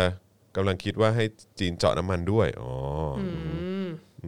เออประเทศไทยก็บอกว่าจริงๆแล้วเรามีน้ำมันเยอะทำไมเรายังไม่ได้มีน้ำมันออกมาใช้เลยสักที นั่น วะ น่ะสิ ตอนนี้คือตั้งแต่สมัยนั่ นแหละ ตั้งแต่สมัยปิดสนามบินนั่นแหละ พูดกันมานานแล้ว จนป่านนี้ยังไม่เห็นอะไรเกิดขึ้น ใช่ คุณเหมียวโหดบอกว่าสายไปแล้วที่จะมาขุดคอข้อกัด เอยเออคอคอคอดกะนะฮะเออแค่จีนสร้างเขื่อนกั้นแม่น้ำก็น่าจะรู้แล้วว่าไม่เป็นมิตรกับใครทั้งนั้นคุณโมนิก้าบอก อ่าอ่าอันนี้ก็ ใช่ อันนี้ก็เป็นอีกประเด็น เออ ที่น่าสนใจ เป็นเป็นประเด็นที่ที่ที่ที่น่าสนใจจริง ๆ ครับผมนะฮะ ซึ่งก็ ซึ่งก็ไม่ได้แลดูว่าเราจะสามารถทำอะไรเพื่อต่อรองหรือขอร้องให้เขาดูแลเราดีขึ้นหรืออะไรเงี้ย ใช่ มีช่วงเดียวที่เขาจะปล่อยน้ำมาเยอะๆก็คือช่วงที่บ้านเขาน้ำท่วมอะไร ใช เงี้ย่ คุณวิกเตอร์เดย์บอกว่าสนามบินในวงเล็บทางการทหารที่เกาะกงเนี่ยก็เสร็จสมบูรณ์แล้วนะครับท่าเรือที่เกาะกงก็กำลังเร่งมือแล้ว ค่ะ นะครับผมคุณจูนเมคอัพบอกว่าก็เป็นได้แค่หมาค่ะอื หมาไปแถว รับผม ค่ะ หมาไปแถวด้วยค่ะ ถูกต้อง นะฮะครับผม เออจริง ๆ แล้วเราควรจะมีนอกจากเสียงช้างร้องหรือเสียง เออ ทีเร็กซ์เนี่ยควร ครับ จะมี ผม เสียงหมาเห่าด้วยนะ เพราะว่าเราเห่ากันเยอะมาก เดี๋ยวเดี๋ยวรบกวนอาจารย์แบงค์ด้วย นะ คุณจูนบอกว่าเป็นหมาปลายแถวของเขาซะด้วยค่ะ เออครับผม คุณคิมจูมินบอกว่าถ้าจีนเป็นมหามิตรจริง จีนก็ต้องปล่อยน้ำจากเขื่อนบ้าง แต่ถ้าว่าประเทศมหามิตรอย่างเราก็กลับเจอภัยแล้ง นี่คือมหามิตรพันไหนกันเออนะฮะคุณ Open Artist บอกว่าการบริหารจัดการข้อมูล การใช้ช่องทางข้อมูลในบริษัทกลางๆ เล็ก ๆ ของสิงคโปร์เรายังต่างชั้นกับเขามากครับอืม จริงค่ะ ผม เห็นด้วย จริงครับ มากๆ จริงรับ เลยค่ะ จริงครับนะฮะคุณ3 3ขีดนะฮะสามนิ้วนะฮะบอกว่าสำคัญตัวเองพูดไปเองทั้งนั้น ยิ่งเรื่องไปดวงจันทร์เนี่ยอืม เอ่อคุณวันชัยบอกว่าน้ำโขงแห้งก็รู้แล้วเขาคิดยังไงนะครับ คุณเทอร์โบราราซาหรือเปล่าเออนะฮะบอกว่าคอคอดไม่มีประโยชน์ทางการค้ามากนัก แต่มีประโยชน์ต่อยุทธศาสตร์ทางทหารอย่างมากแบบนี้ไม่คุ้มกับไทย แต่คุ้มกับจีนแน่ เพราะบายพาสช่องแคบมะละกาอ๋อครับผมนะฮะเออแต่ว่าก็นั่นแหละแล้วมันแล้วมันจะเป็นประโยชน์กับทางเศรษฐกิจของเรายังไง ใช่ ใช่ไหมครับอืม แต่ นะฮะ ว่าเราคิดว่าการบายพาสช่องแคบมะละกาก็ก็ไม่ใช่สิ่งจำเป็นสำหรับจีนนะ เพราะว่าจีนก็ยังมีข้อต่อรองทางเศรษฐกิจที่จะสามารถดีลกับทั้งมาเลเซียสิงคโปร์และอินโดนีเซียได้ในเรื่องของการผ่านช่องแคบมะละกา แล้วก็เอาจริงๆอ่ะมันเอาเรือลบเอาไปสร้างเกาะจำลองโน่นนี่นั้นสนามบินลานบินอะไรอยู่ในทะเลจีนใต้แล้วอ่ะ คือช่องแคบมะละกา มันก็เป็นทางออกของทะเลจีนใต้ไปสู่มหาสมุทรอินเดียป่ะ ดังนั้นแบบมันถ้ามันจะเอาทะเลจีนใต้ทั้งทั้งทะเลจีนใต้อะกับการผ่านช่องแคบมะละกา มันไม่น่าจะเป็นปัญหา อืมอือฮึนั่นน่ะสินะครับ คุณโมนิก้าบอกว่าโอ้ขำปอดโยกเลยค่ะ ไทยนี่ ไร้ประโยชน์จริง ๆ เออนะฮะ คุณไอ o v e ฟคิงของว่านี่น่าจะเข็ดหลาบตั้งแต่โครงการโฮปเวลแล้วนะ อันนี้มันก็ถือว่าเป็นโครงการหนึ่งที่เห็นชัดว่า ยัง แบบ ไม่ต้อง ไม่เกิดหาอะไรขึ้นเล ยั ย งไม่ต้องไปถึงขั้นปิดสนามบินหรอกแค่ตั้งแต่โฮปเวลนี่ก็แบบ เอออเจ็บปวดมาจนถึงทุกวันนี้นะ นั่นน่ะสิ เมื่อกี้มีคนส่งข้อความว่าดีใจมากเลยวันก่อนได้ถ่ายรูปกับอาจารย์วัฒนาที่ ค่ะ สนบางเขนด้วย ขอบพระคุณค่ะ เออครับผม ซึ่งพวกเราก็ดีใจนะครับที่ท้ายสุดพวกเราก็ไม่เป็นโควิด อ่า -19 จากครูทอมนะ เพราะ ฮะ ครูทอมก็อยู่ที่สอนอบางเขน ครู ด้ ท วย อม วัน ก็อ นั้ ยู่ น ด้วยครับผม ค่ะ แล้วก็เป็นคนแรกที่พ่อหมอไปสัมภาษณ์ด้วย คือคิดว่า ถ้าครูทอมเป็นโควิด -19 เนี่ยเราจะต้องเราต้องปิดเราต้องล็อกดาวน์ทั้งประเทศแน่นอนนะเพราะ ใช่ นางแบบว่า ครับผม ทั่วถึง ทั่วไท จริ ยมาก งทั่วถึง นะ จริงนะฮะเอ่อคุณแมทแคทบอกว่าจีนเขาอยากออกพม่าไปทวาย ดีกว่าระยะสั้นกว่ามีท่าเรือน้ำลึกเลยอืมครับผมนะฮะอืมนะฮะ ใช่ของคนอื่นเขาดูเป็นชิ้นเป็นอันกว่าเราทุกทุกอันเลยอ่ะอีท่าเรือน้ำลึกที่ทวายนี่ก็แบบ โอ้โห อภิมหาเมกะโปรเจกต์มากนะฮะ เอ๊ะอันนี้มันดูย้อนแย้งนะคุณเหมียวโหด สิงคโปร์โชคดีที่ไทยอ่ะมีกษัตริย์ มันเลยรวยเละ ย้อนแย้งนะเนี่ย อะไรพูดอะไรย้อนแย้ง สิงคโปร์โชคดีที่ไทยมี งง ในหลวง ยั นอก งไง จากนอ วะ กจากคนไทยจะโชคดีแล้วสิงคโป เอ ร์ อ ก็โชคดี ใช่ ด้วย สิงคโปร์โชคดีด้วย โอ้ เออ เป็นประโยชน์กับหลายประเทศเลยนะคะ อืมนะฮะ อ่ะอ่ะโอเค เดี๋ยวเราจะเปิดโอกาสให้คุณผู้ชมส่งคำถามเข้ามา เออ เพิ่มอีก ค่ะ อีกสักหน่อยไหมนี่นี่เที่ยงเที่ยงกว่าแล้วเราคุยกันมา เดี๋ยวเราจะจบที่ประมาณสัก 1 ชั่วโมงครึ่งเนาะ ค่ะ นะฮะ ค่ะ ตอนนี้ 1 ชั่วโมง 20 แล้วนะครับ ค่ะ เรามีเวลา 10 นาทีนะครับเปิดโอกาสให้คุณผู้ชม ค่ะ ทางบ้านนะครับ มีคำถาม ที่ อะไรบ้างไหม ติด ติดตามเรามาตั้งแต่เปิดรายการแล้วนะครับ หรือว่าเพิ่งเข้ามานะครับมีคำถามไหนเกี่ยวกับจีน เกี่ยวกับประวัติศาสตร์เกี่ยวกับเรื่องอะไรก็ตามถามเข้ามาได้ มีคำถามอันหนึงที่เขาถามมาตั้งแต่ที่โฆษณาไว้ในทวิตเตอร์ อ่ะครับ แล้วเขาก็ถามขึ้นมา เพราะว่าช่วงเนี้ยหนังสือที่ฮิตมาก ครับเป็นเบสเซลเลอร์ก็คือขุนศึกศักดินาและพญาอินทรี อืม ใช่ไหม อืม ก็มี ครับ คนไปตามซื้อมาอ่านเยอะ แล้วเขาก็บอกในในเล่มนั้นนะก็มีการใช้เอกสาร CIA อะไรเงี้ย ครับ แล้วก็ทำให้เรารู้เรื่องประวัติศาสตร์ไทยที่น่าสนใจเยอะมากที่มันอาจจะไม่ปรากฏในเอกสารไทยอะไรเงี้ยเขาก็เลยถามว่าจีนไม่มีเอกสารนี้บ้างเหรออะไรเงี้ยที่เราจะได้รู้เรื่องประเทศไทยจากมุมมองจีนบ้างอะไรเงี้ย อ่าฮะอ่าฮะครับ ก็ ผม ก็ก็มีคนเข้าไปตอบให้แล้วแหละ บอกว่าแบบจีนมันเปิดเอกสารไม่ได้เหมือนอเมริกาหรอก เพราะว่ามันไม่ได้เป็นประเทศประชาธิปไตยอะไรเงี้ยคือประเทศประชาธิปไตยเขาจะมีกฎนะว่าแบบ เอกสารของราชการเนี่ยต่อให้เป็นรับสุดยอดอะไรเท่าไหร่ มันก็จะมีเวลาที่แบบภายใน 50 ปีก็ต้องเปิดให้ให้สาธารณชนทราบ เพราะว่าเอกสารราชการเนี่ยก็เป็นก็เป็นงานที่รัฐบาลทำซึ่งก็มาจากเงินภาษีประชาชนใช่ไหม ครับ ดันั้นประชาชนมีสิทธิ์รู้อะไรเงี้ยดังนั้นแบบเออผ่านหลังยุคยุคสงครามเย็นมา 30 ปี 50 ปีอะไรเขาก็ต้องเอามาเปิดแม้กระทั่งเอกสาร CIA อะไรเงี้ยเราก็เข้าไปอ่านได้ ครับ แต่ว่าของสาธารณประชาชนจีนเนี่ยก็ไม่มีกฎหมายในลักษณะนี้ ดังนั้นเนี่ยอะไรที่มันเป็นข้อมูลที่มันจะที่มันจะทำให้ออกหนังสือมาแล้วหนังสือจะถูกมีแนวโน้มจะถูกแบนเหมือนขุนศึกศักดินาพยาอินทรีย์เนี่ยเราก็คงจะไม่ได้มาจากเอ่อหอจดหมายเหตุของสาธารณรัฐประชาชนจีนโดยง่าย อืม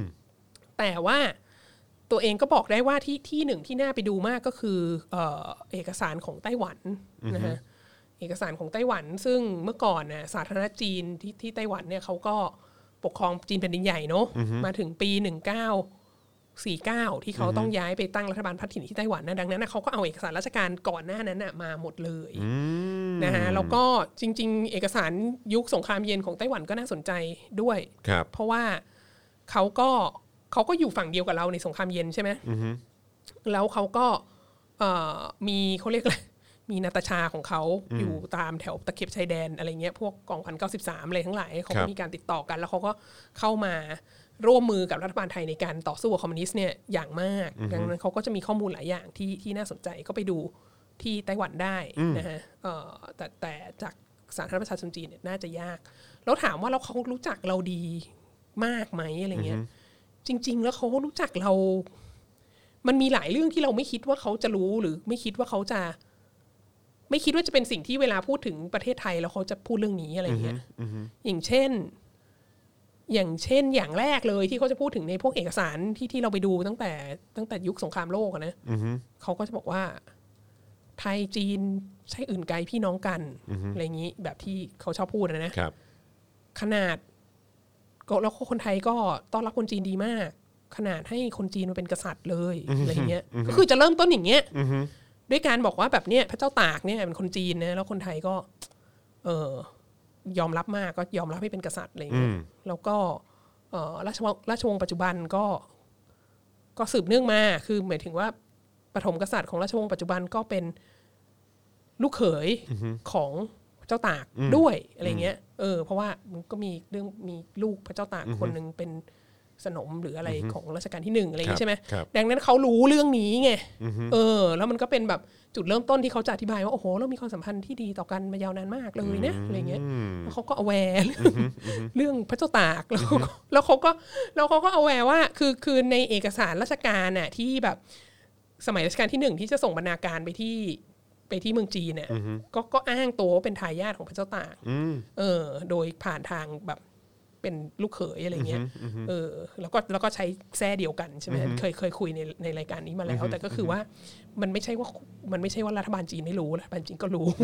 รัฐบาลจีนก็เออเออหยวนหยวนๆอะไรเงี้ยเออดังนั้นเรื่องนี้ก็เป็นเรื่องที่เขาที่เขารู้เอออแล้วก็แล้วก็ดูเอกสารสมัยสงครามโลกครั้งที่สองเนี่ย เขาก็มีข้อมูลเกี่ยวกับผู้นำในรัฐบาลไทยต่างๆอะแล้วเขาก็รู้หมดเลยว่า คนไหนมีเชื้อสายจีนบ้าง คนไหนใกล้ชิดกับจีนมากแค่ไหนอะไรเงี้ย เออเขาก็รู้เลยว่าแบบ หลวงวิจิตรวัฒการนี่ชื่อกิมเหลียงอะไรเงี้ยคือ ก็เป็นคนเชื้อสายจีนเหมือนกัน แต่ว่ามาเขียนพระพักันดารังเกียจจีนเยอะมากอะไรเงี้ยหรือแบบแม้กระทั่งจอมพลปอก็มีเชื้อสายจีนอะไรเงี้ยเออแล้วก็อย่างแบบปรีดีพนมยงค์อะไรเงี้ยปรีดีพนมยงค์นี่คือบอกเลยนะว่าคนนี้เป็นคนจีนมากกว่าคนไทย ว้าว ในจากมุมมองของของเอกสารจีนอะไรอย่างเงี้ยดังนั้นดูแล้วแบบเออมหัศจรรย์มากว่าทัศนคติเขาต่อประเทศเรา แล้วข้อมูลที่เขา เป็นอย่ามีงไร อินเทลเจนซ์เนี่ยแบบ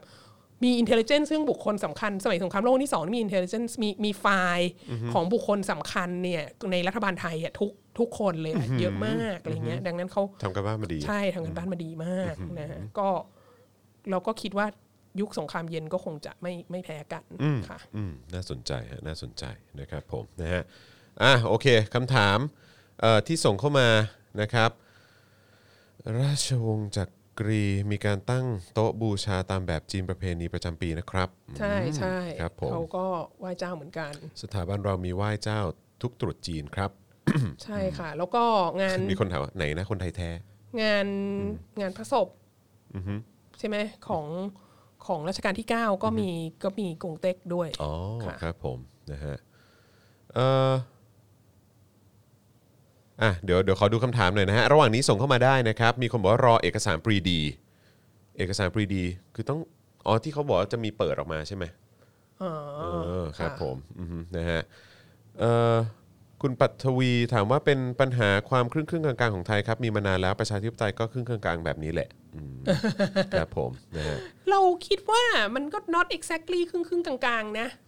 เราคิดว่าประเทศไทยอ่ะจริง ๆ ตั้งแต่เป็นสยามแล้วล่ะ คือมีแนวโน้มชอบทำอะไรแบบรูปหน้าปัดจมูกอะ่ะ คือมันเก๋ สิ่งนี้เก๋เราก็เอามา โดยที่เราไม่เอามาทั้งหมดไง เออ เหมือนแบบเหมือนสมัยก่อนที่จะเปลี่ยนแปลงการปกครองอะ่ะ ก็แบบ เออ เมืองนอกเขามีคณะรัฐมนตรีเนาะเราก็แบ่งกระกระทรวงแล้วมีคณะรัฐมนตรีบ้างแล้วกัน แบ่งกระทรวงมีคณะรัฐมนตรี แต่ว่าไม่มีนายกรัฐมนตรีเนาะแล้วก็ไม่มีการเลือกตั้งด้วยเนาะเออ แต่ว่ามีมีคณะรัฐมนตรีแล้วมีกระทรวงต่างๆเออ เพราะว่ามันเก๋ดีอะไรเงี้ยถึงเวลาจะได้คุยกับอังกฤษ ได้รู้เรื่องว่ารัฐมนตรีกระทรวงนั้นกระทรวงนี้จะได้มาคุยกับคนของเธอกระทรวงนั้นกระทรวงนี้แต่ว่าของฉันไม่ได้มาจากการเลือกตั้งนะแล้วฉันก็ไม่มีนายกรัฐมนตรีด้วยเออ อะไรเงี้ยคือแบบ เวลาเอามารู้สึกว่ามันเก๋ๆก็เอามาเพื่อที่จะ แล้วเรารู้เราคิดว่าคำว่าประชาธิปไตยของประเทศเนี้ยตั้งแต่ เอาตั้งแต่ไหนดี เอาตั้งแต่ปีสองสี่เก้าศูนย์น่ะที่ที่รัฐประหารน่ะมาหรือจริง ๆ แล้วตั้งแต่หลังสงครามโลกครั้งที่สองอ่ะมันก็คือแบบ เอาไว้เพื่อจะได้ไปคุยกับฝรั่งรู้เรื่องและฝรั่งที่สำคัญที่สุดที่จะต้องคุยที่มันเอาเงินมาให้เราเยอะมากก็คืออสหรัฐอเมริกา เออซึ่งอเมริกาก็พยายามอย่างหนักในการที่จะทำความเข้าใจประชาธิปไตยแบบเรานะเออ มี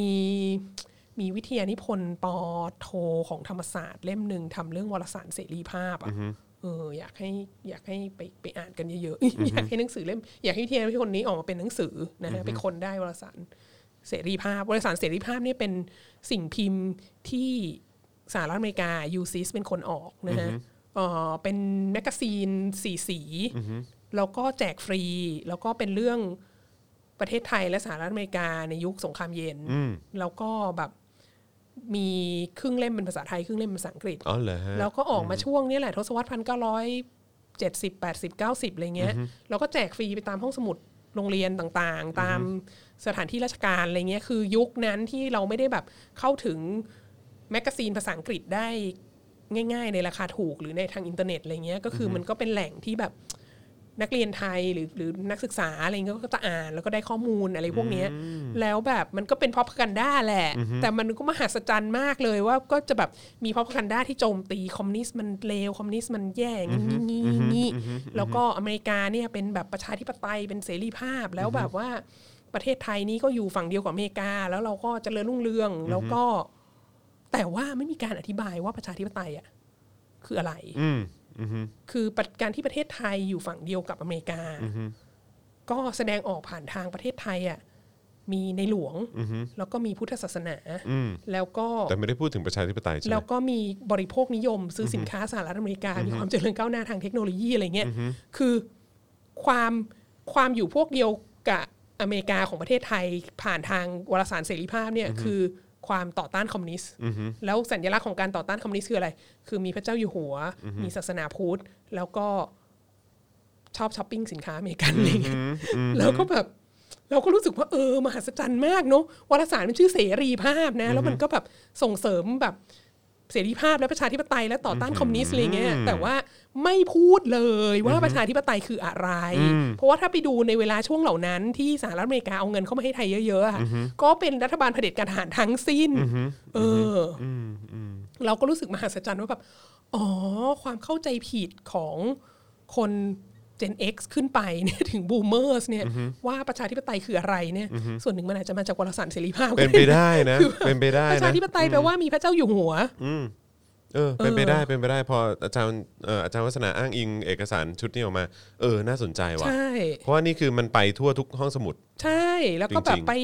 ไปเขตไปทำบัตรประชาชนไปอะไรที่ที่มันจะต้องนั่งรอนานๆอะไรเงี้ยก็จะมีพวกนี้อยู่ แล้วถ้าอยากแบบอยากฝึกภาษาอังกฤษอยากอะไรเงี้ยก็ ก็ คื ต้อง อ อ่านพวกนี้ ก็อ่านอันนี้อะไร เพราะว่า เงี้ย ครึ่งหนึ่งก็เป็นภาษาไทยครึ่งหนึ่งก็เป็น ใช่ ภาษาอังกฤษ ใช่คือเจเนอเรชันที่เราเด็กๆเนี่ยแล้วก็ก่อนหน้าเราขึ้นไปเนี่ยเออแบบ National Geographic Time Magazine มันแพงมากไงเออเขาก็อ่านอันนี้แหละวารสารเสรีภาพอะไรเงี้ย ว้าว เราก็รู้สึกว่า เออ อเมริกาก็พยายามมากนะในการที่จะแถในยุคสงครามเย็นนะว่าแบบ เออ ฉันสนับสนุนเผด็จการทหารไทย แต่ว่าฉันต่อต้านคอมมิวนิสต์นะ เอ อะไร อ เงี้ย เออฮะ แล้วก็เราก็ต้องหาวิธีการใน เออลืมสิว่า แล้วกูจะพูดกับคนไทยยังไงดีนะว่า อ๋อเพราะประเทศไทยนี่มีสถาบัน เออ เออประเทศไทยมีศาสนา แล้วประเทศไทยก็ช้อปปิ้งเราเยอะด้วยนะ ใช่เรารู้สึกว่า ใช้ของเราเยอะ อันนี้มันเป็นเนราทีฟ แล้วเราเป็นมิตรกัน ประชาธิปไตยแบบสลิมมากเลยอะสรุปว่าประชาธิปไตยแบบความเข้าใจเรื่องประชาธิปไตยแบบสลิมเนี่ย ก็เอามาจากสหรัฐอเมริกา เย ที่สลิมด่าอเมริกาอยู่ทุกวันนี้เนี่ ถู ย กต้องครับ อเมริกาไม่ใช่พ่อเนี่ยแต่ความเข้าใจข ค อ รับงมึ ผ ง ม เรื่องสารฐเรื่องประชาธิปไตยเนี่ย ครับ มาจากเขาหมดเลย ปลูกฝังมาจากเนี่ยแหละครับ เออ คนที่คนที่บอกว่าไม่ใช่พ่อเนี่ยแหละครับ ใช่ เออครับผมนะฮะอ่ะมีคนถามว่าเอ๊ะนี่จีนเขายังกินเจอยู่ไหมฮะ อันนี้มาอีกแล้วมาทุกที เออ เลย มันก็มีมันก็มีคนในประเทศจีนที่กิน เออ เจ แล้วมันก็มีคนในประเทศจีนที่ไม่กินเจ เอออือฮึ ค่ะ ประเทศจีนเป็นประเทศที่หลากหลายมาก มันใหญ่มากครับ ประชา ผม กรมากที่สุดในโลกค่ะ ใช่แล้วเขาถามว่าจริงหรือเปล่าว่าพระเจ้าตากหนีไป จีน ช่วงช่วงเมาส์มาละช่วงเมาส์มา นี่ ละ นี่นี่ เอ นี่ อ นี่วันนี้ เอออุ อุตสาวหนังสือมาจากบ้าน เออใช่ผมก็เห็นหนังสือวางอยู่ ค่ะ เป็นพระราชนิ มามา พระ เดี๋ย ราว ช จอน นิ ถือ พ ให้ น ก็ได้ ธ์ เดี๋ยวจอน สำนึกเอ้ย เอามา เนี่ย เดี๋ยวจอนถือ บันทึกการเดินทาง ฝั่งนู้นก็ได้ฮะอืม ของสมเด็จพระกนิษฐาธิราชนะคะ สมเด็จพระเทพนะฮะ คืนถิ่นจีนใหญ่ คืนหินจีนใหญ่ นี่ครับ ค่ะ ผม คือดิฉันก็ ดิฉันก็เมื่อเช้ากำลังนั่งคิดอยู่เพราะว่า ปีนี้ทำทำเอ่อวิจัยเรื่องเรื่องพระราชนิพนธ์ของสมเด็จพระกนิษฐาธิราชนะฮะก็คิดว่า เอ้ย มันอยู่ในเล่มไหนนะ ที่เสด็จไปเอ่อสู่สารพระเจ้าตากอะทีแรกนึกว่าเป็นเรื่องเรื่องเล่มนี้ เยือ ครั น บ ถิ่นจีนพ้นทะเลนะฮะ ครับ ก็ไปเปิด นี่ หาดูปรากฏว่า เอ๊ะเยือนถิ่นจีนพ้นทะเลนี่ก็ไม่มีไปไปสู่สารพระเจ้าตากนะ อืม ปรากฏว่ามันอยู่ในคืนถิ่นจีนใหญ่ อ๋อสรุปอยู่ในเล่มนี้เหรอฮะ เออ ซึ่องยู่ในเล่มนี้ อยู่ในเล่มนี้ ซึ่งเป็นน่าสนใจมากเพราะว่าอะไร เพราะว่าเล่มคืนถิ่นจีนใหญ่เนี่ยเอ่อออกมาเป็นเป็นเล่มที่เสด็จพระราชดำเนินไปประเทศจีนในปี 2540หรือ1997 เป็นปีที่เอ่อฮ่องกงเนี่ยคืนสู่จีน ครับ แล้วก็คือการที่ไปในทริปนี้อ่ะก็คือพระองค์ท่านก็ได้รับเชิญให้ไปร่วมในงานคืนฮ่องกงสู่จีนใช่ไหม อ่าอ่า ที่เป็นงานใหญ่ๆนั่คนรั น่ะ บ ท่าน ครั ก็ บ เป็นตัวแทนประเทศไทยไป ไปร่วม อะไเงี้ ด้วย ไปร่วมแต่ว่าก่อนหน้าที่จะถึงวันนั้นน่ะท่านก็ไปไปเสด็จพระราชดำเนินไปแบบมณฑลกวางตุ้งไปพื้นที่อะไรต่างๆ ที่แบบที่เกี่ยวข้องที่แบบมีสงครามฝิ่นเกิดขึ้นมีอะไรต่อมีอะไร แล้วก็ในระหว่างนั้นก็แวะไปเยี่ยมสุสานพระเจ้าตากด้วยเออซึ่งอันเนี้ยเราก็รู้สึกว่า เออน่าสนใจมากที่ที่รวบที่รวบ สุสานพระเจ้าตากอะมาอยู่ในทริปเดียวกับที่เอ่อฮ่องกงคืนสู่จีน แล้วพอตอนหลังพอหลังจากนั้นอีกอีกไม่กี่ปีท่านก็เสด็จพื้นที่มณฑลฝูเจี้ยนกวางตุ้งอะไรพวกเนี้ยอีกครั้งหนึ่ง แล้วก็มีมีพระราชนิพนธ์บันทึกการเดินทาง เข้าใจว่านี่เป็นเล่มสุดท้ายนะที่ออกมาก็คือเอ่อเยือนถิ่นจีนพ้นทะเล แต่ในเยือนถิ่นจีนพ้นทะเลเนี่ยไม่ได้ไป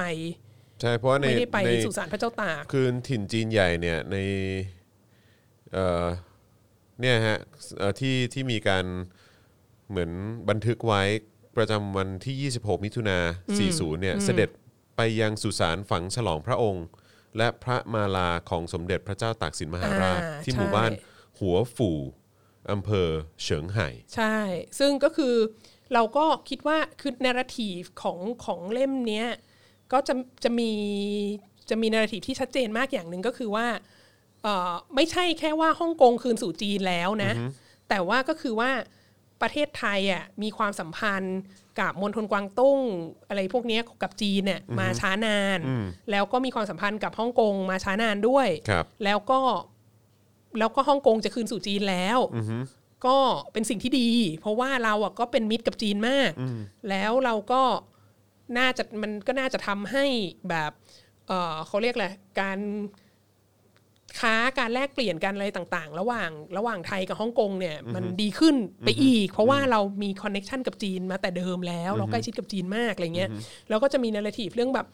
ในในคืนหินจีนใหญ่เนี่ยก็จะมีประเด็นเรื่องก็จะเล่าเกี่ยวกับ ประวัติศาสตร์ สงครามฝิ่นอะไรเงี้ยการเข้ามาของ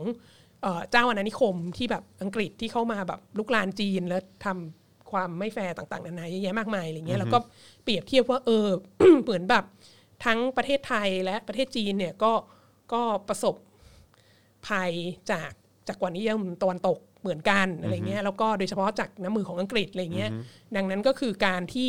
ฮ่องกงคืนสู่จีนเนี่ยเป็นเขาเรียกอะไรเป็นโอกาสที่น่าชื่นชมยินดีอะไรเงี้ยแล้วเราก็ในในการนำเสนอความสัมพันธ์อันยาวนานระหว่างไทยกับจีนเนี่ยการเสด็จเยือนสู่ศาลพระเจ้าตากก็เป็นส่วนหนึ่งของการแสดงให้เห็นว่าเนี่ยแล้วก็มีการเล่าเรื่องราวของพระเจ้าตากตามที่ไกด์เล่าให้ฟังอะไรเงี้ยเออเยอะเหมือนกัน ไม่คือที่ที่จะเล่ามาทั้งหมดเหล่านี้ก็คือว่าหนึ่งตามตามเอ่อบทพระราชนิพนธ์คืนถิ่นจีนใหญ่เนี่ยพระองค์ท่านบอกว่าในสุสานของพระเจ้าตากที่ประเทศจีนเนี่ยมีเฉพาะฉลองพระองค์ก็คือเสื้อผ้าแล้วก็พระมาลาก็คือหมวกที่เอากลับไปฝังเท่านั้นนะฮะ โอ้ ก็คือ โเ ว่าแล้วก็มันก็คือฮวงซุยอ่ะดังนั้นก็คือคนที่เอากลับไปฝังเนี่ยก็ค่อนข้างมั่นใจว่าพระเจ้าตากเนี่ยเสียชีวิตแล้วที่ประเทศไทย แต่ก็ไม่ได้มีการพูดถึงว่าว่าเสียชีวิตที่ประเทศไทยอย่างไรอะไรเงี้ยแต่ว่าก็ที่ถามว่าพระเจ้าตากหนีไปจีนจริงไหมก็ ไม่จริงนะฮะ โอเค ค่ะ โอเค แล้วก็แล้วก็น่าสนใจว่าว่านาราทีฟของพระเจ้าตากนี้เนี่ยก็เป็นนาราทีฟที่ถูกใช้ในการ ในการเคลมความเขาเรียกอะไรความสัมพันธ์ใกล้ชิด ระหว่างไทยกับจีนมาเป็นเวลายาวนานด้วยอะไรอย่างเงี้ยแล้วก็น่าสนใจที่ก็ปรากฏอยู่ในเอ่อพระราชนิพนธ์บันทึกการเดินทางของสมเด็จพระนิธิธิราชด้วยนะ ก็ คะ แทบจะบทแรกนะฮะ ใช่ แล้วก็แล้วก็คือคือเอาเอาเป็นว่าสำหรับทริปเนี้ยทริปเมื่อเดือนมิถุนาปี 40 40ค่ะ เนี่ยก็ก็คือเป็นเป็นสถานที่แรก ๆ ที่เสด็จไปเยือนเลย อ่าใช่ ครับผม ก็ก็ อันนี้รู้สึกว่าน่าสนใจมากว่าคือคือเมื่อเช้าเนี่ยตื่นมา แล้วก็มามาค้นเอกสารพวกเนี้ยเพราะว่ารู้สึกว่าเนรทีฟของความเป็นมหามิตรเนี่ยก็ ก็ปฏิเสธไม่ได้ว่าเป็นนาราทีฟหนึ่งที่ที่สร้างขึ้นมาผ่านเอ่อการเสด็จพระราชดำเนินเยือนจีนบ่อยครั้ง แล้วก็บทพระราชนิพนธ์เอ่อที่เกี่ยวกับจีนและความสัมพันธ์ไทยจีนของสมเด็จพระกนิษฐาธิราชเจ้า เป็นเป็นจำนวนมากอะไรเงี้ยเราก็เลยอยากจะไปดูว่าแบบ เอ๊ะในในพระราชนิพนธ์เหล่านี้ ทรงบันทึกเกี่ยวกับความสัมพันธ์ในลักษณะนี้อย่างไรบ้าง แล้วก็แล้วก็เนี่ยแหละมามาเปรียบเทียบกับสถานการณ์ที่เกิดขึ้นอยู่ในปัจจุบันอย่างเงี้ยว่าว่าอะไรเป็นเครื่องหมายที่เราบอกว่าเราเป็นมหามิตรกับจีน หรือจี นเป็นมหามิตรของเราอะไรเงี้ยแล้วแบบแล้วมันดำเนินการมาถึงไหนแล้วอะไรเงี้ยปีนี้ก็สองห้าหกสามเนาะก็ยี่สิบกว่าปีแล้วนะจากนะจากทริปเอ่อคืนทินจีนใหญ่นี้นะ มีคนบอกว่าอ้าวพระอัฐิของพระเจ้าตากเนี่ยอยู่ที่วัดอินทาราม บางยี่เรือกทมนี่ อ่าค่ะ เพ ก็ ราะฉะนั้นก็คงก็คงไม่ ก็ ได้ห ค่อน นี ข้างทุกคนค่อนข้างจะค่อนข้างจะเห็นตรงกันว่าพระเจ้าตากเนี่ย สวรรคตในในประเทศไทยนะฮะค่ะ ดูนี่ ค่ะ ครับผมครับคุณเหมียวโหดครับ ณเหมียวโหด ค ค่ะ รับผม อ่านอ่านกันเองแล้วกันนะคะ ครับผมนะฮะ โอเค นี่เราก็ จะชั่วโมง 40 แล้วครับจะชั่วโมง 40 แล้วนะครับผมนะฮะอ่ะโอเคนะครับก็เอ่อทิ้งท้ายกันใครที่อยากจะสนับสนุนเรานะครับให้มีกำลังในการผลิตรายการต่อไปนะครับสนับสนุนเข้ามาได้ทางบัญชีกสิกรไทยนะครับ0698975539 หรือสแกน QR Code ก็ได้นะครับหรือสนับสนุนเราผ่านทาง YouTube Membership แบบรายเดือนนะครับก็จะเป็นพระคุณอย่างยิ่งนะครับกดปุ่มจอยหรือสมัครได้เลยนะครับข้างปุ่ม subscribe นะครับแล้วก็ถ้าเป็นทาง Facebook นะฮะกดปุ่ม Become a supporter ได้ ด้านล่างของคลิปนี้เนี่ยมันก็จะมีเป็นแถบแบบเป็นปุ่มเขาเรียกว่าอะไรไอคอนแถบสีเขียวๆอยู่อะอันนั้นก็เป็นเอ่อ supporter นั่นเองก็สามารถกดเข้าไปได้ด้วยเหมือนกันนะครับผมนะฮะยังไงก็ส่งดาวเข้ามาก็ได้ หรือว่าจะไปช้อปปิ้งกันที่ Spoke Dark Store นะครับอย่างที่บอกไปนี่อย่างเสื้อตัวนี้นี่ 2475 นี่เป็นเสื้อลายหนึ่งเท่านั้นนะฮะเอ่อในร้านของเราในช็อปของเรามีอีกหลากหลายลายเลยนะครับไปช้อปปิ้งกันได้ แล้วก็เสื้อของอาจารย์วัฒนาก็ไพร่นี่คะ ค่ะ นี่นะฮะอันนี้ก็เป็นเสื้อของคุณคำปากาพี่แขกของเรานะครับนะก็สามารถไปช้อปปิ้งกันได้นะครับที่เอ่อช็อปนะฮะหรือว่าร้านค้าของพี่แขกนั่นเองนะครับนะก็แอดไลน์กันเข้าไปนะครับผมนะช่วยกันทำมาหากิน ใช่ ขับเคลื่อนเศรษฐกิจนะครับ ให้เรามีคอนเทนต์ให้คุณได้ติดตามแบบนี้เรื่อย ค่ะ ๆนะครับนะติดอาวุธให้กับคุณนะฮะเวลาไปถกเถียงกับใครนะครับสนุกดีครับนะฮะอ่ะโอเค หลายคนยังคุยเรื่องหนีไปบวชอะไรพวกนี้กันอยู่นะเนี่ยเออนะฮะวันนี้ขอบคุณทุกท่านมากๆเลยนะครับ เดี๋ยวเย็นนี้ เดี๋ยวเจอกันนะฮะกับ Daily Topics นะครับวันนี้ก็จะเป็นพี่แขกนะฮะแล้วก็จะเอ่ออาจารย์วัฒนามาปะ คือคุณจอห์นวินยูเนี่ยจะต้องไปฉลองคริสต์มาสกับลูก ครับ ๆ อธิบายก่อนดังนั้นเย็นนี้เนี่ยคุณจอห์นไม่อยู่ ครับ ที ผม นี้เนี่ยก็ก็จะเป็นพ่อหมอ ครับผม ใช่ไหมทีนี้พ่อหมออ่ะก็กลัวว่าพ่อหมอคนเดียวจะเอาพี่แขกไม่อยู่ อ่าครับผม จริงๆแล้วมันไม่มีใครเอาพี่แขกอยู่นะ เอาจริง ใน ครับ โลกเนี้ยคนเรา ครับ ควรจะ จ้างก็เอาไม่ ต้ อยู่ฮะครับผม เออแต่พ่อหมออ่ะ ครั ก็ บผ แบ ม บแบบรู้สึกเออ เออ คนเดียวกับพี่แขกนี่น่า ครับ กลัวอะไร ครั เงี้ บ ย ผม พ่อหมอก็พยายามจะเชิญภรรยามาอะไรเงี้ยภรรยาก็ ติดภารกิจ ติดภารกิจ อืมครับผม ดังนั้นก็ก็ได้มีการทาบทามกันไว้ว่าว่าน้องภรรยาจะมาให้หน่อยได้ไหม อ่า อะไรเงี้ยเออเดี๋ยวก็ต้อง ครับผม เดี๋ยวเดี๋ยวจะไปคอนเฟิร์มดูอีกที เพราะปกติอ่ะ ครับผม พี่แขกมาท็อปิกตอนเดลี่ท็อปิกตอนเย็นเนี่ย ก็คือคุณจรคนเดียวก็เอาอยู่ไหมอะ ฮะ ก็ ก็เอาไม่อยู่แต่ ก็ ก็ เอาไม่อยู่ จัดรายการกันไปอะ ค ไร รั อบ ย่าง ผ งี้ ม เออดังนั้นเนี่ย จริง ๆ เราก็รู้สึกว่าพ่อหมอคนเดียว ก็ ก็เอาอยู่ ก็เอาอยู่หรือถ้า อ่า จะเอาไม่อยู่ก็น่าจะรอดชีวิตอะไรเงี้ย อ่าครับ แต่ว่า ผม เดี๋ยวเดี๋ยวเดี๋ยวขอไปหารือกันอีก โอเค ว่า ได้ ว่า ครับ ท้ายที่สุดแล้วอีฉันจะต้องมาช่วยช่วยรับมือกับคุณคำพกาหรือไม่ ได้ครับผมได้ครับ วันนี้ ผม อุตส่าห์ใส่เสื้อของนางแล้วนะ เออ ก็คงจะเมตตาหน่อยแหละ เนอะเออ เออ นิดนึง ค่ะ แล้วกันนะครับผม ค่ะ นะฮะอ่ะเดี๋ยวคอยติดตามแล้วกันว่าเย็นนี้นะครับจะมีใครบ้าง แต่ยืนหนึ่งแน่นอนก็คือมีพี่แขก ะ นะครับผม แล้วก็พ่อหมอแน่นอนชั ใช่ วร์ ถูกต้องครับผมนะอ่ะโอเค วันนี้วาสนาอารวาสไลฟ์นะครับหมดเวลาแล้วนะครับผมนะฮะยังไงวันนี้ผมจอมยูนะครับแล้วก็อาจารย์วาสนานะครับรวมถึงอาจารย์แบงค์ด้วยวันนี้ขอบคุณมากที่มาช่วยเอ่อดูแลการไลฟ์ของเรานะครับนะฮะเดี๋ยวเรากลับมาเจอกันอีกทีตอนเย็นนะครับวันนี้เราลาไปก่อนแล้วกลับมาเจออาจารย์วาสนาได้ ค่ะ สุกร์หน้าเอ๊ะ ศุกร์ เอ้ยสุกร์หน้าวันหยุดวันหยุดงั้นต้องเป็นสุกร์ถัดไป ครับ เลย กลับมาเจอกันอีกทีปีหน้าค่ะ ปีหน้าเลยนะครับนะฮะยังไงก็เอ้ยอาจารย์วาสนาอวยพรปีใหม่หน่อยไหมเออ เอ่อ ในฐานะวันนี้วาวาสนาอารวาสไลฟ์ อา วัน ละ สุดท้ายขอวาด งปี ไลฟ์วันสุดท้ายของปี ก็เป็นวันคริสต์มาสด้วยนะคะ ก็ขออาราธนาคุณเซนตาคลอส นะคะ ครับ และกรมหลวงเกียรติกาย ครับ รา ผม ษฎรบริลักษ์ อ่าครับ นะ ผ คะ มครับผม ขอให้ทุกท่านประสบความเอ่อแคล้วคลาดจากโควิด -19 แล้วก็ขอให้ประเทศไทยได้เป็นประชาธิปไตยในปี 2021 ด้วยเถิด ครับผม ค่ะ เออนะฮะขอบคุณอาจารย์วัฒ สาธุ นา ค่ะ เออขอบคุณอาจารย์วัฒนามากนะฮะสาธุครับสาธุครับนะฮะอ้าวโอเค ขอให้ทุกคนมีความสุขนะครับเดี๋ยวเจอกันเย็นนี้นะครับ วันนี้พวกเราลาไปก่อนสวัสดีครับ ะ สวัสดีครับ วาสนาอารวาส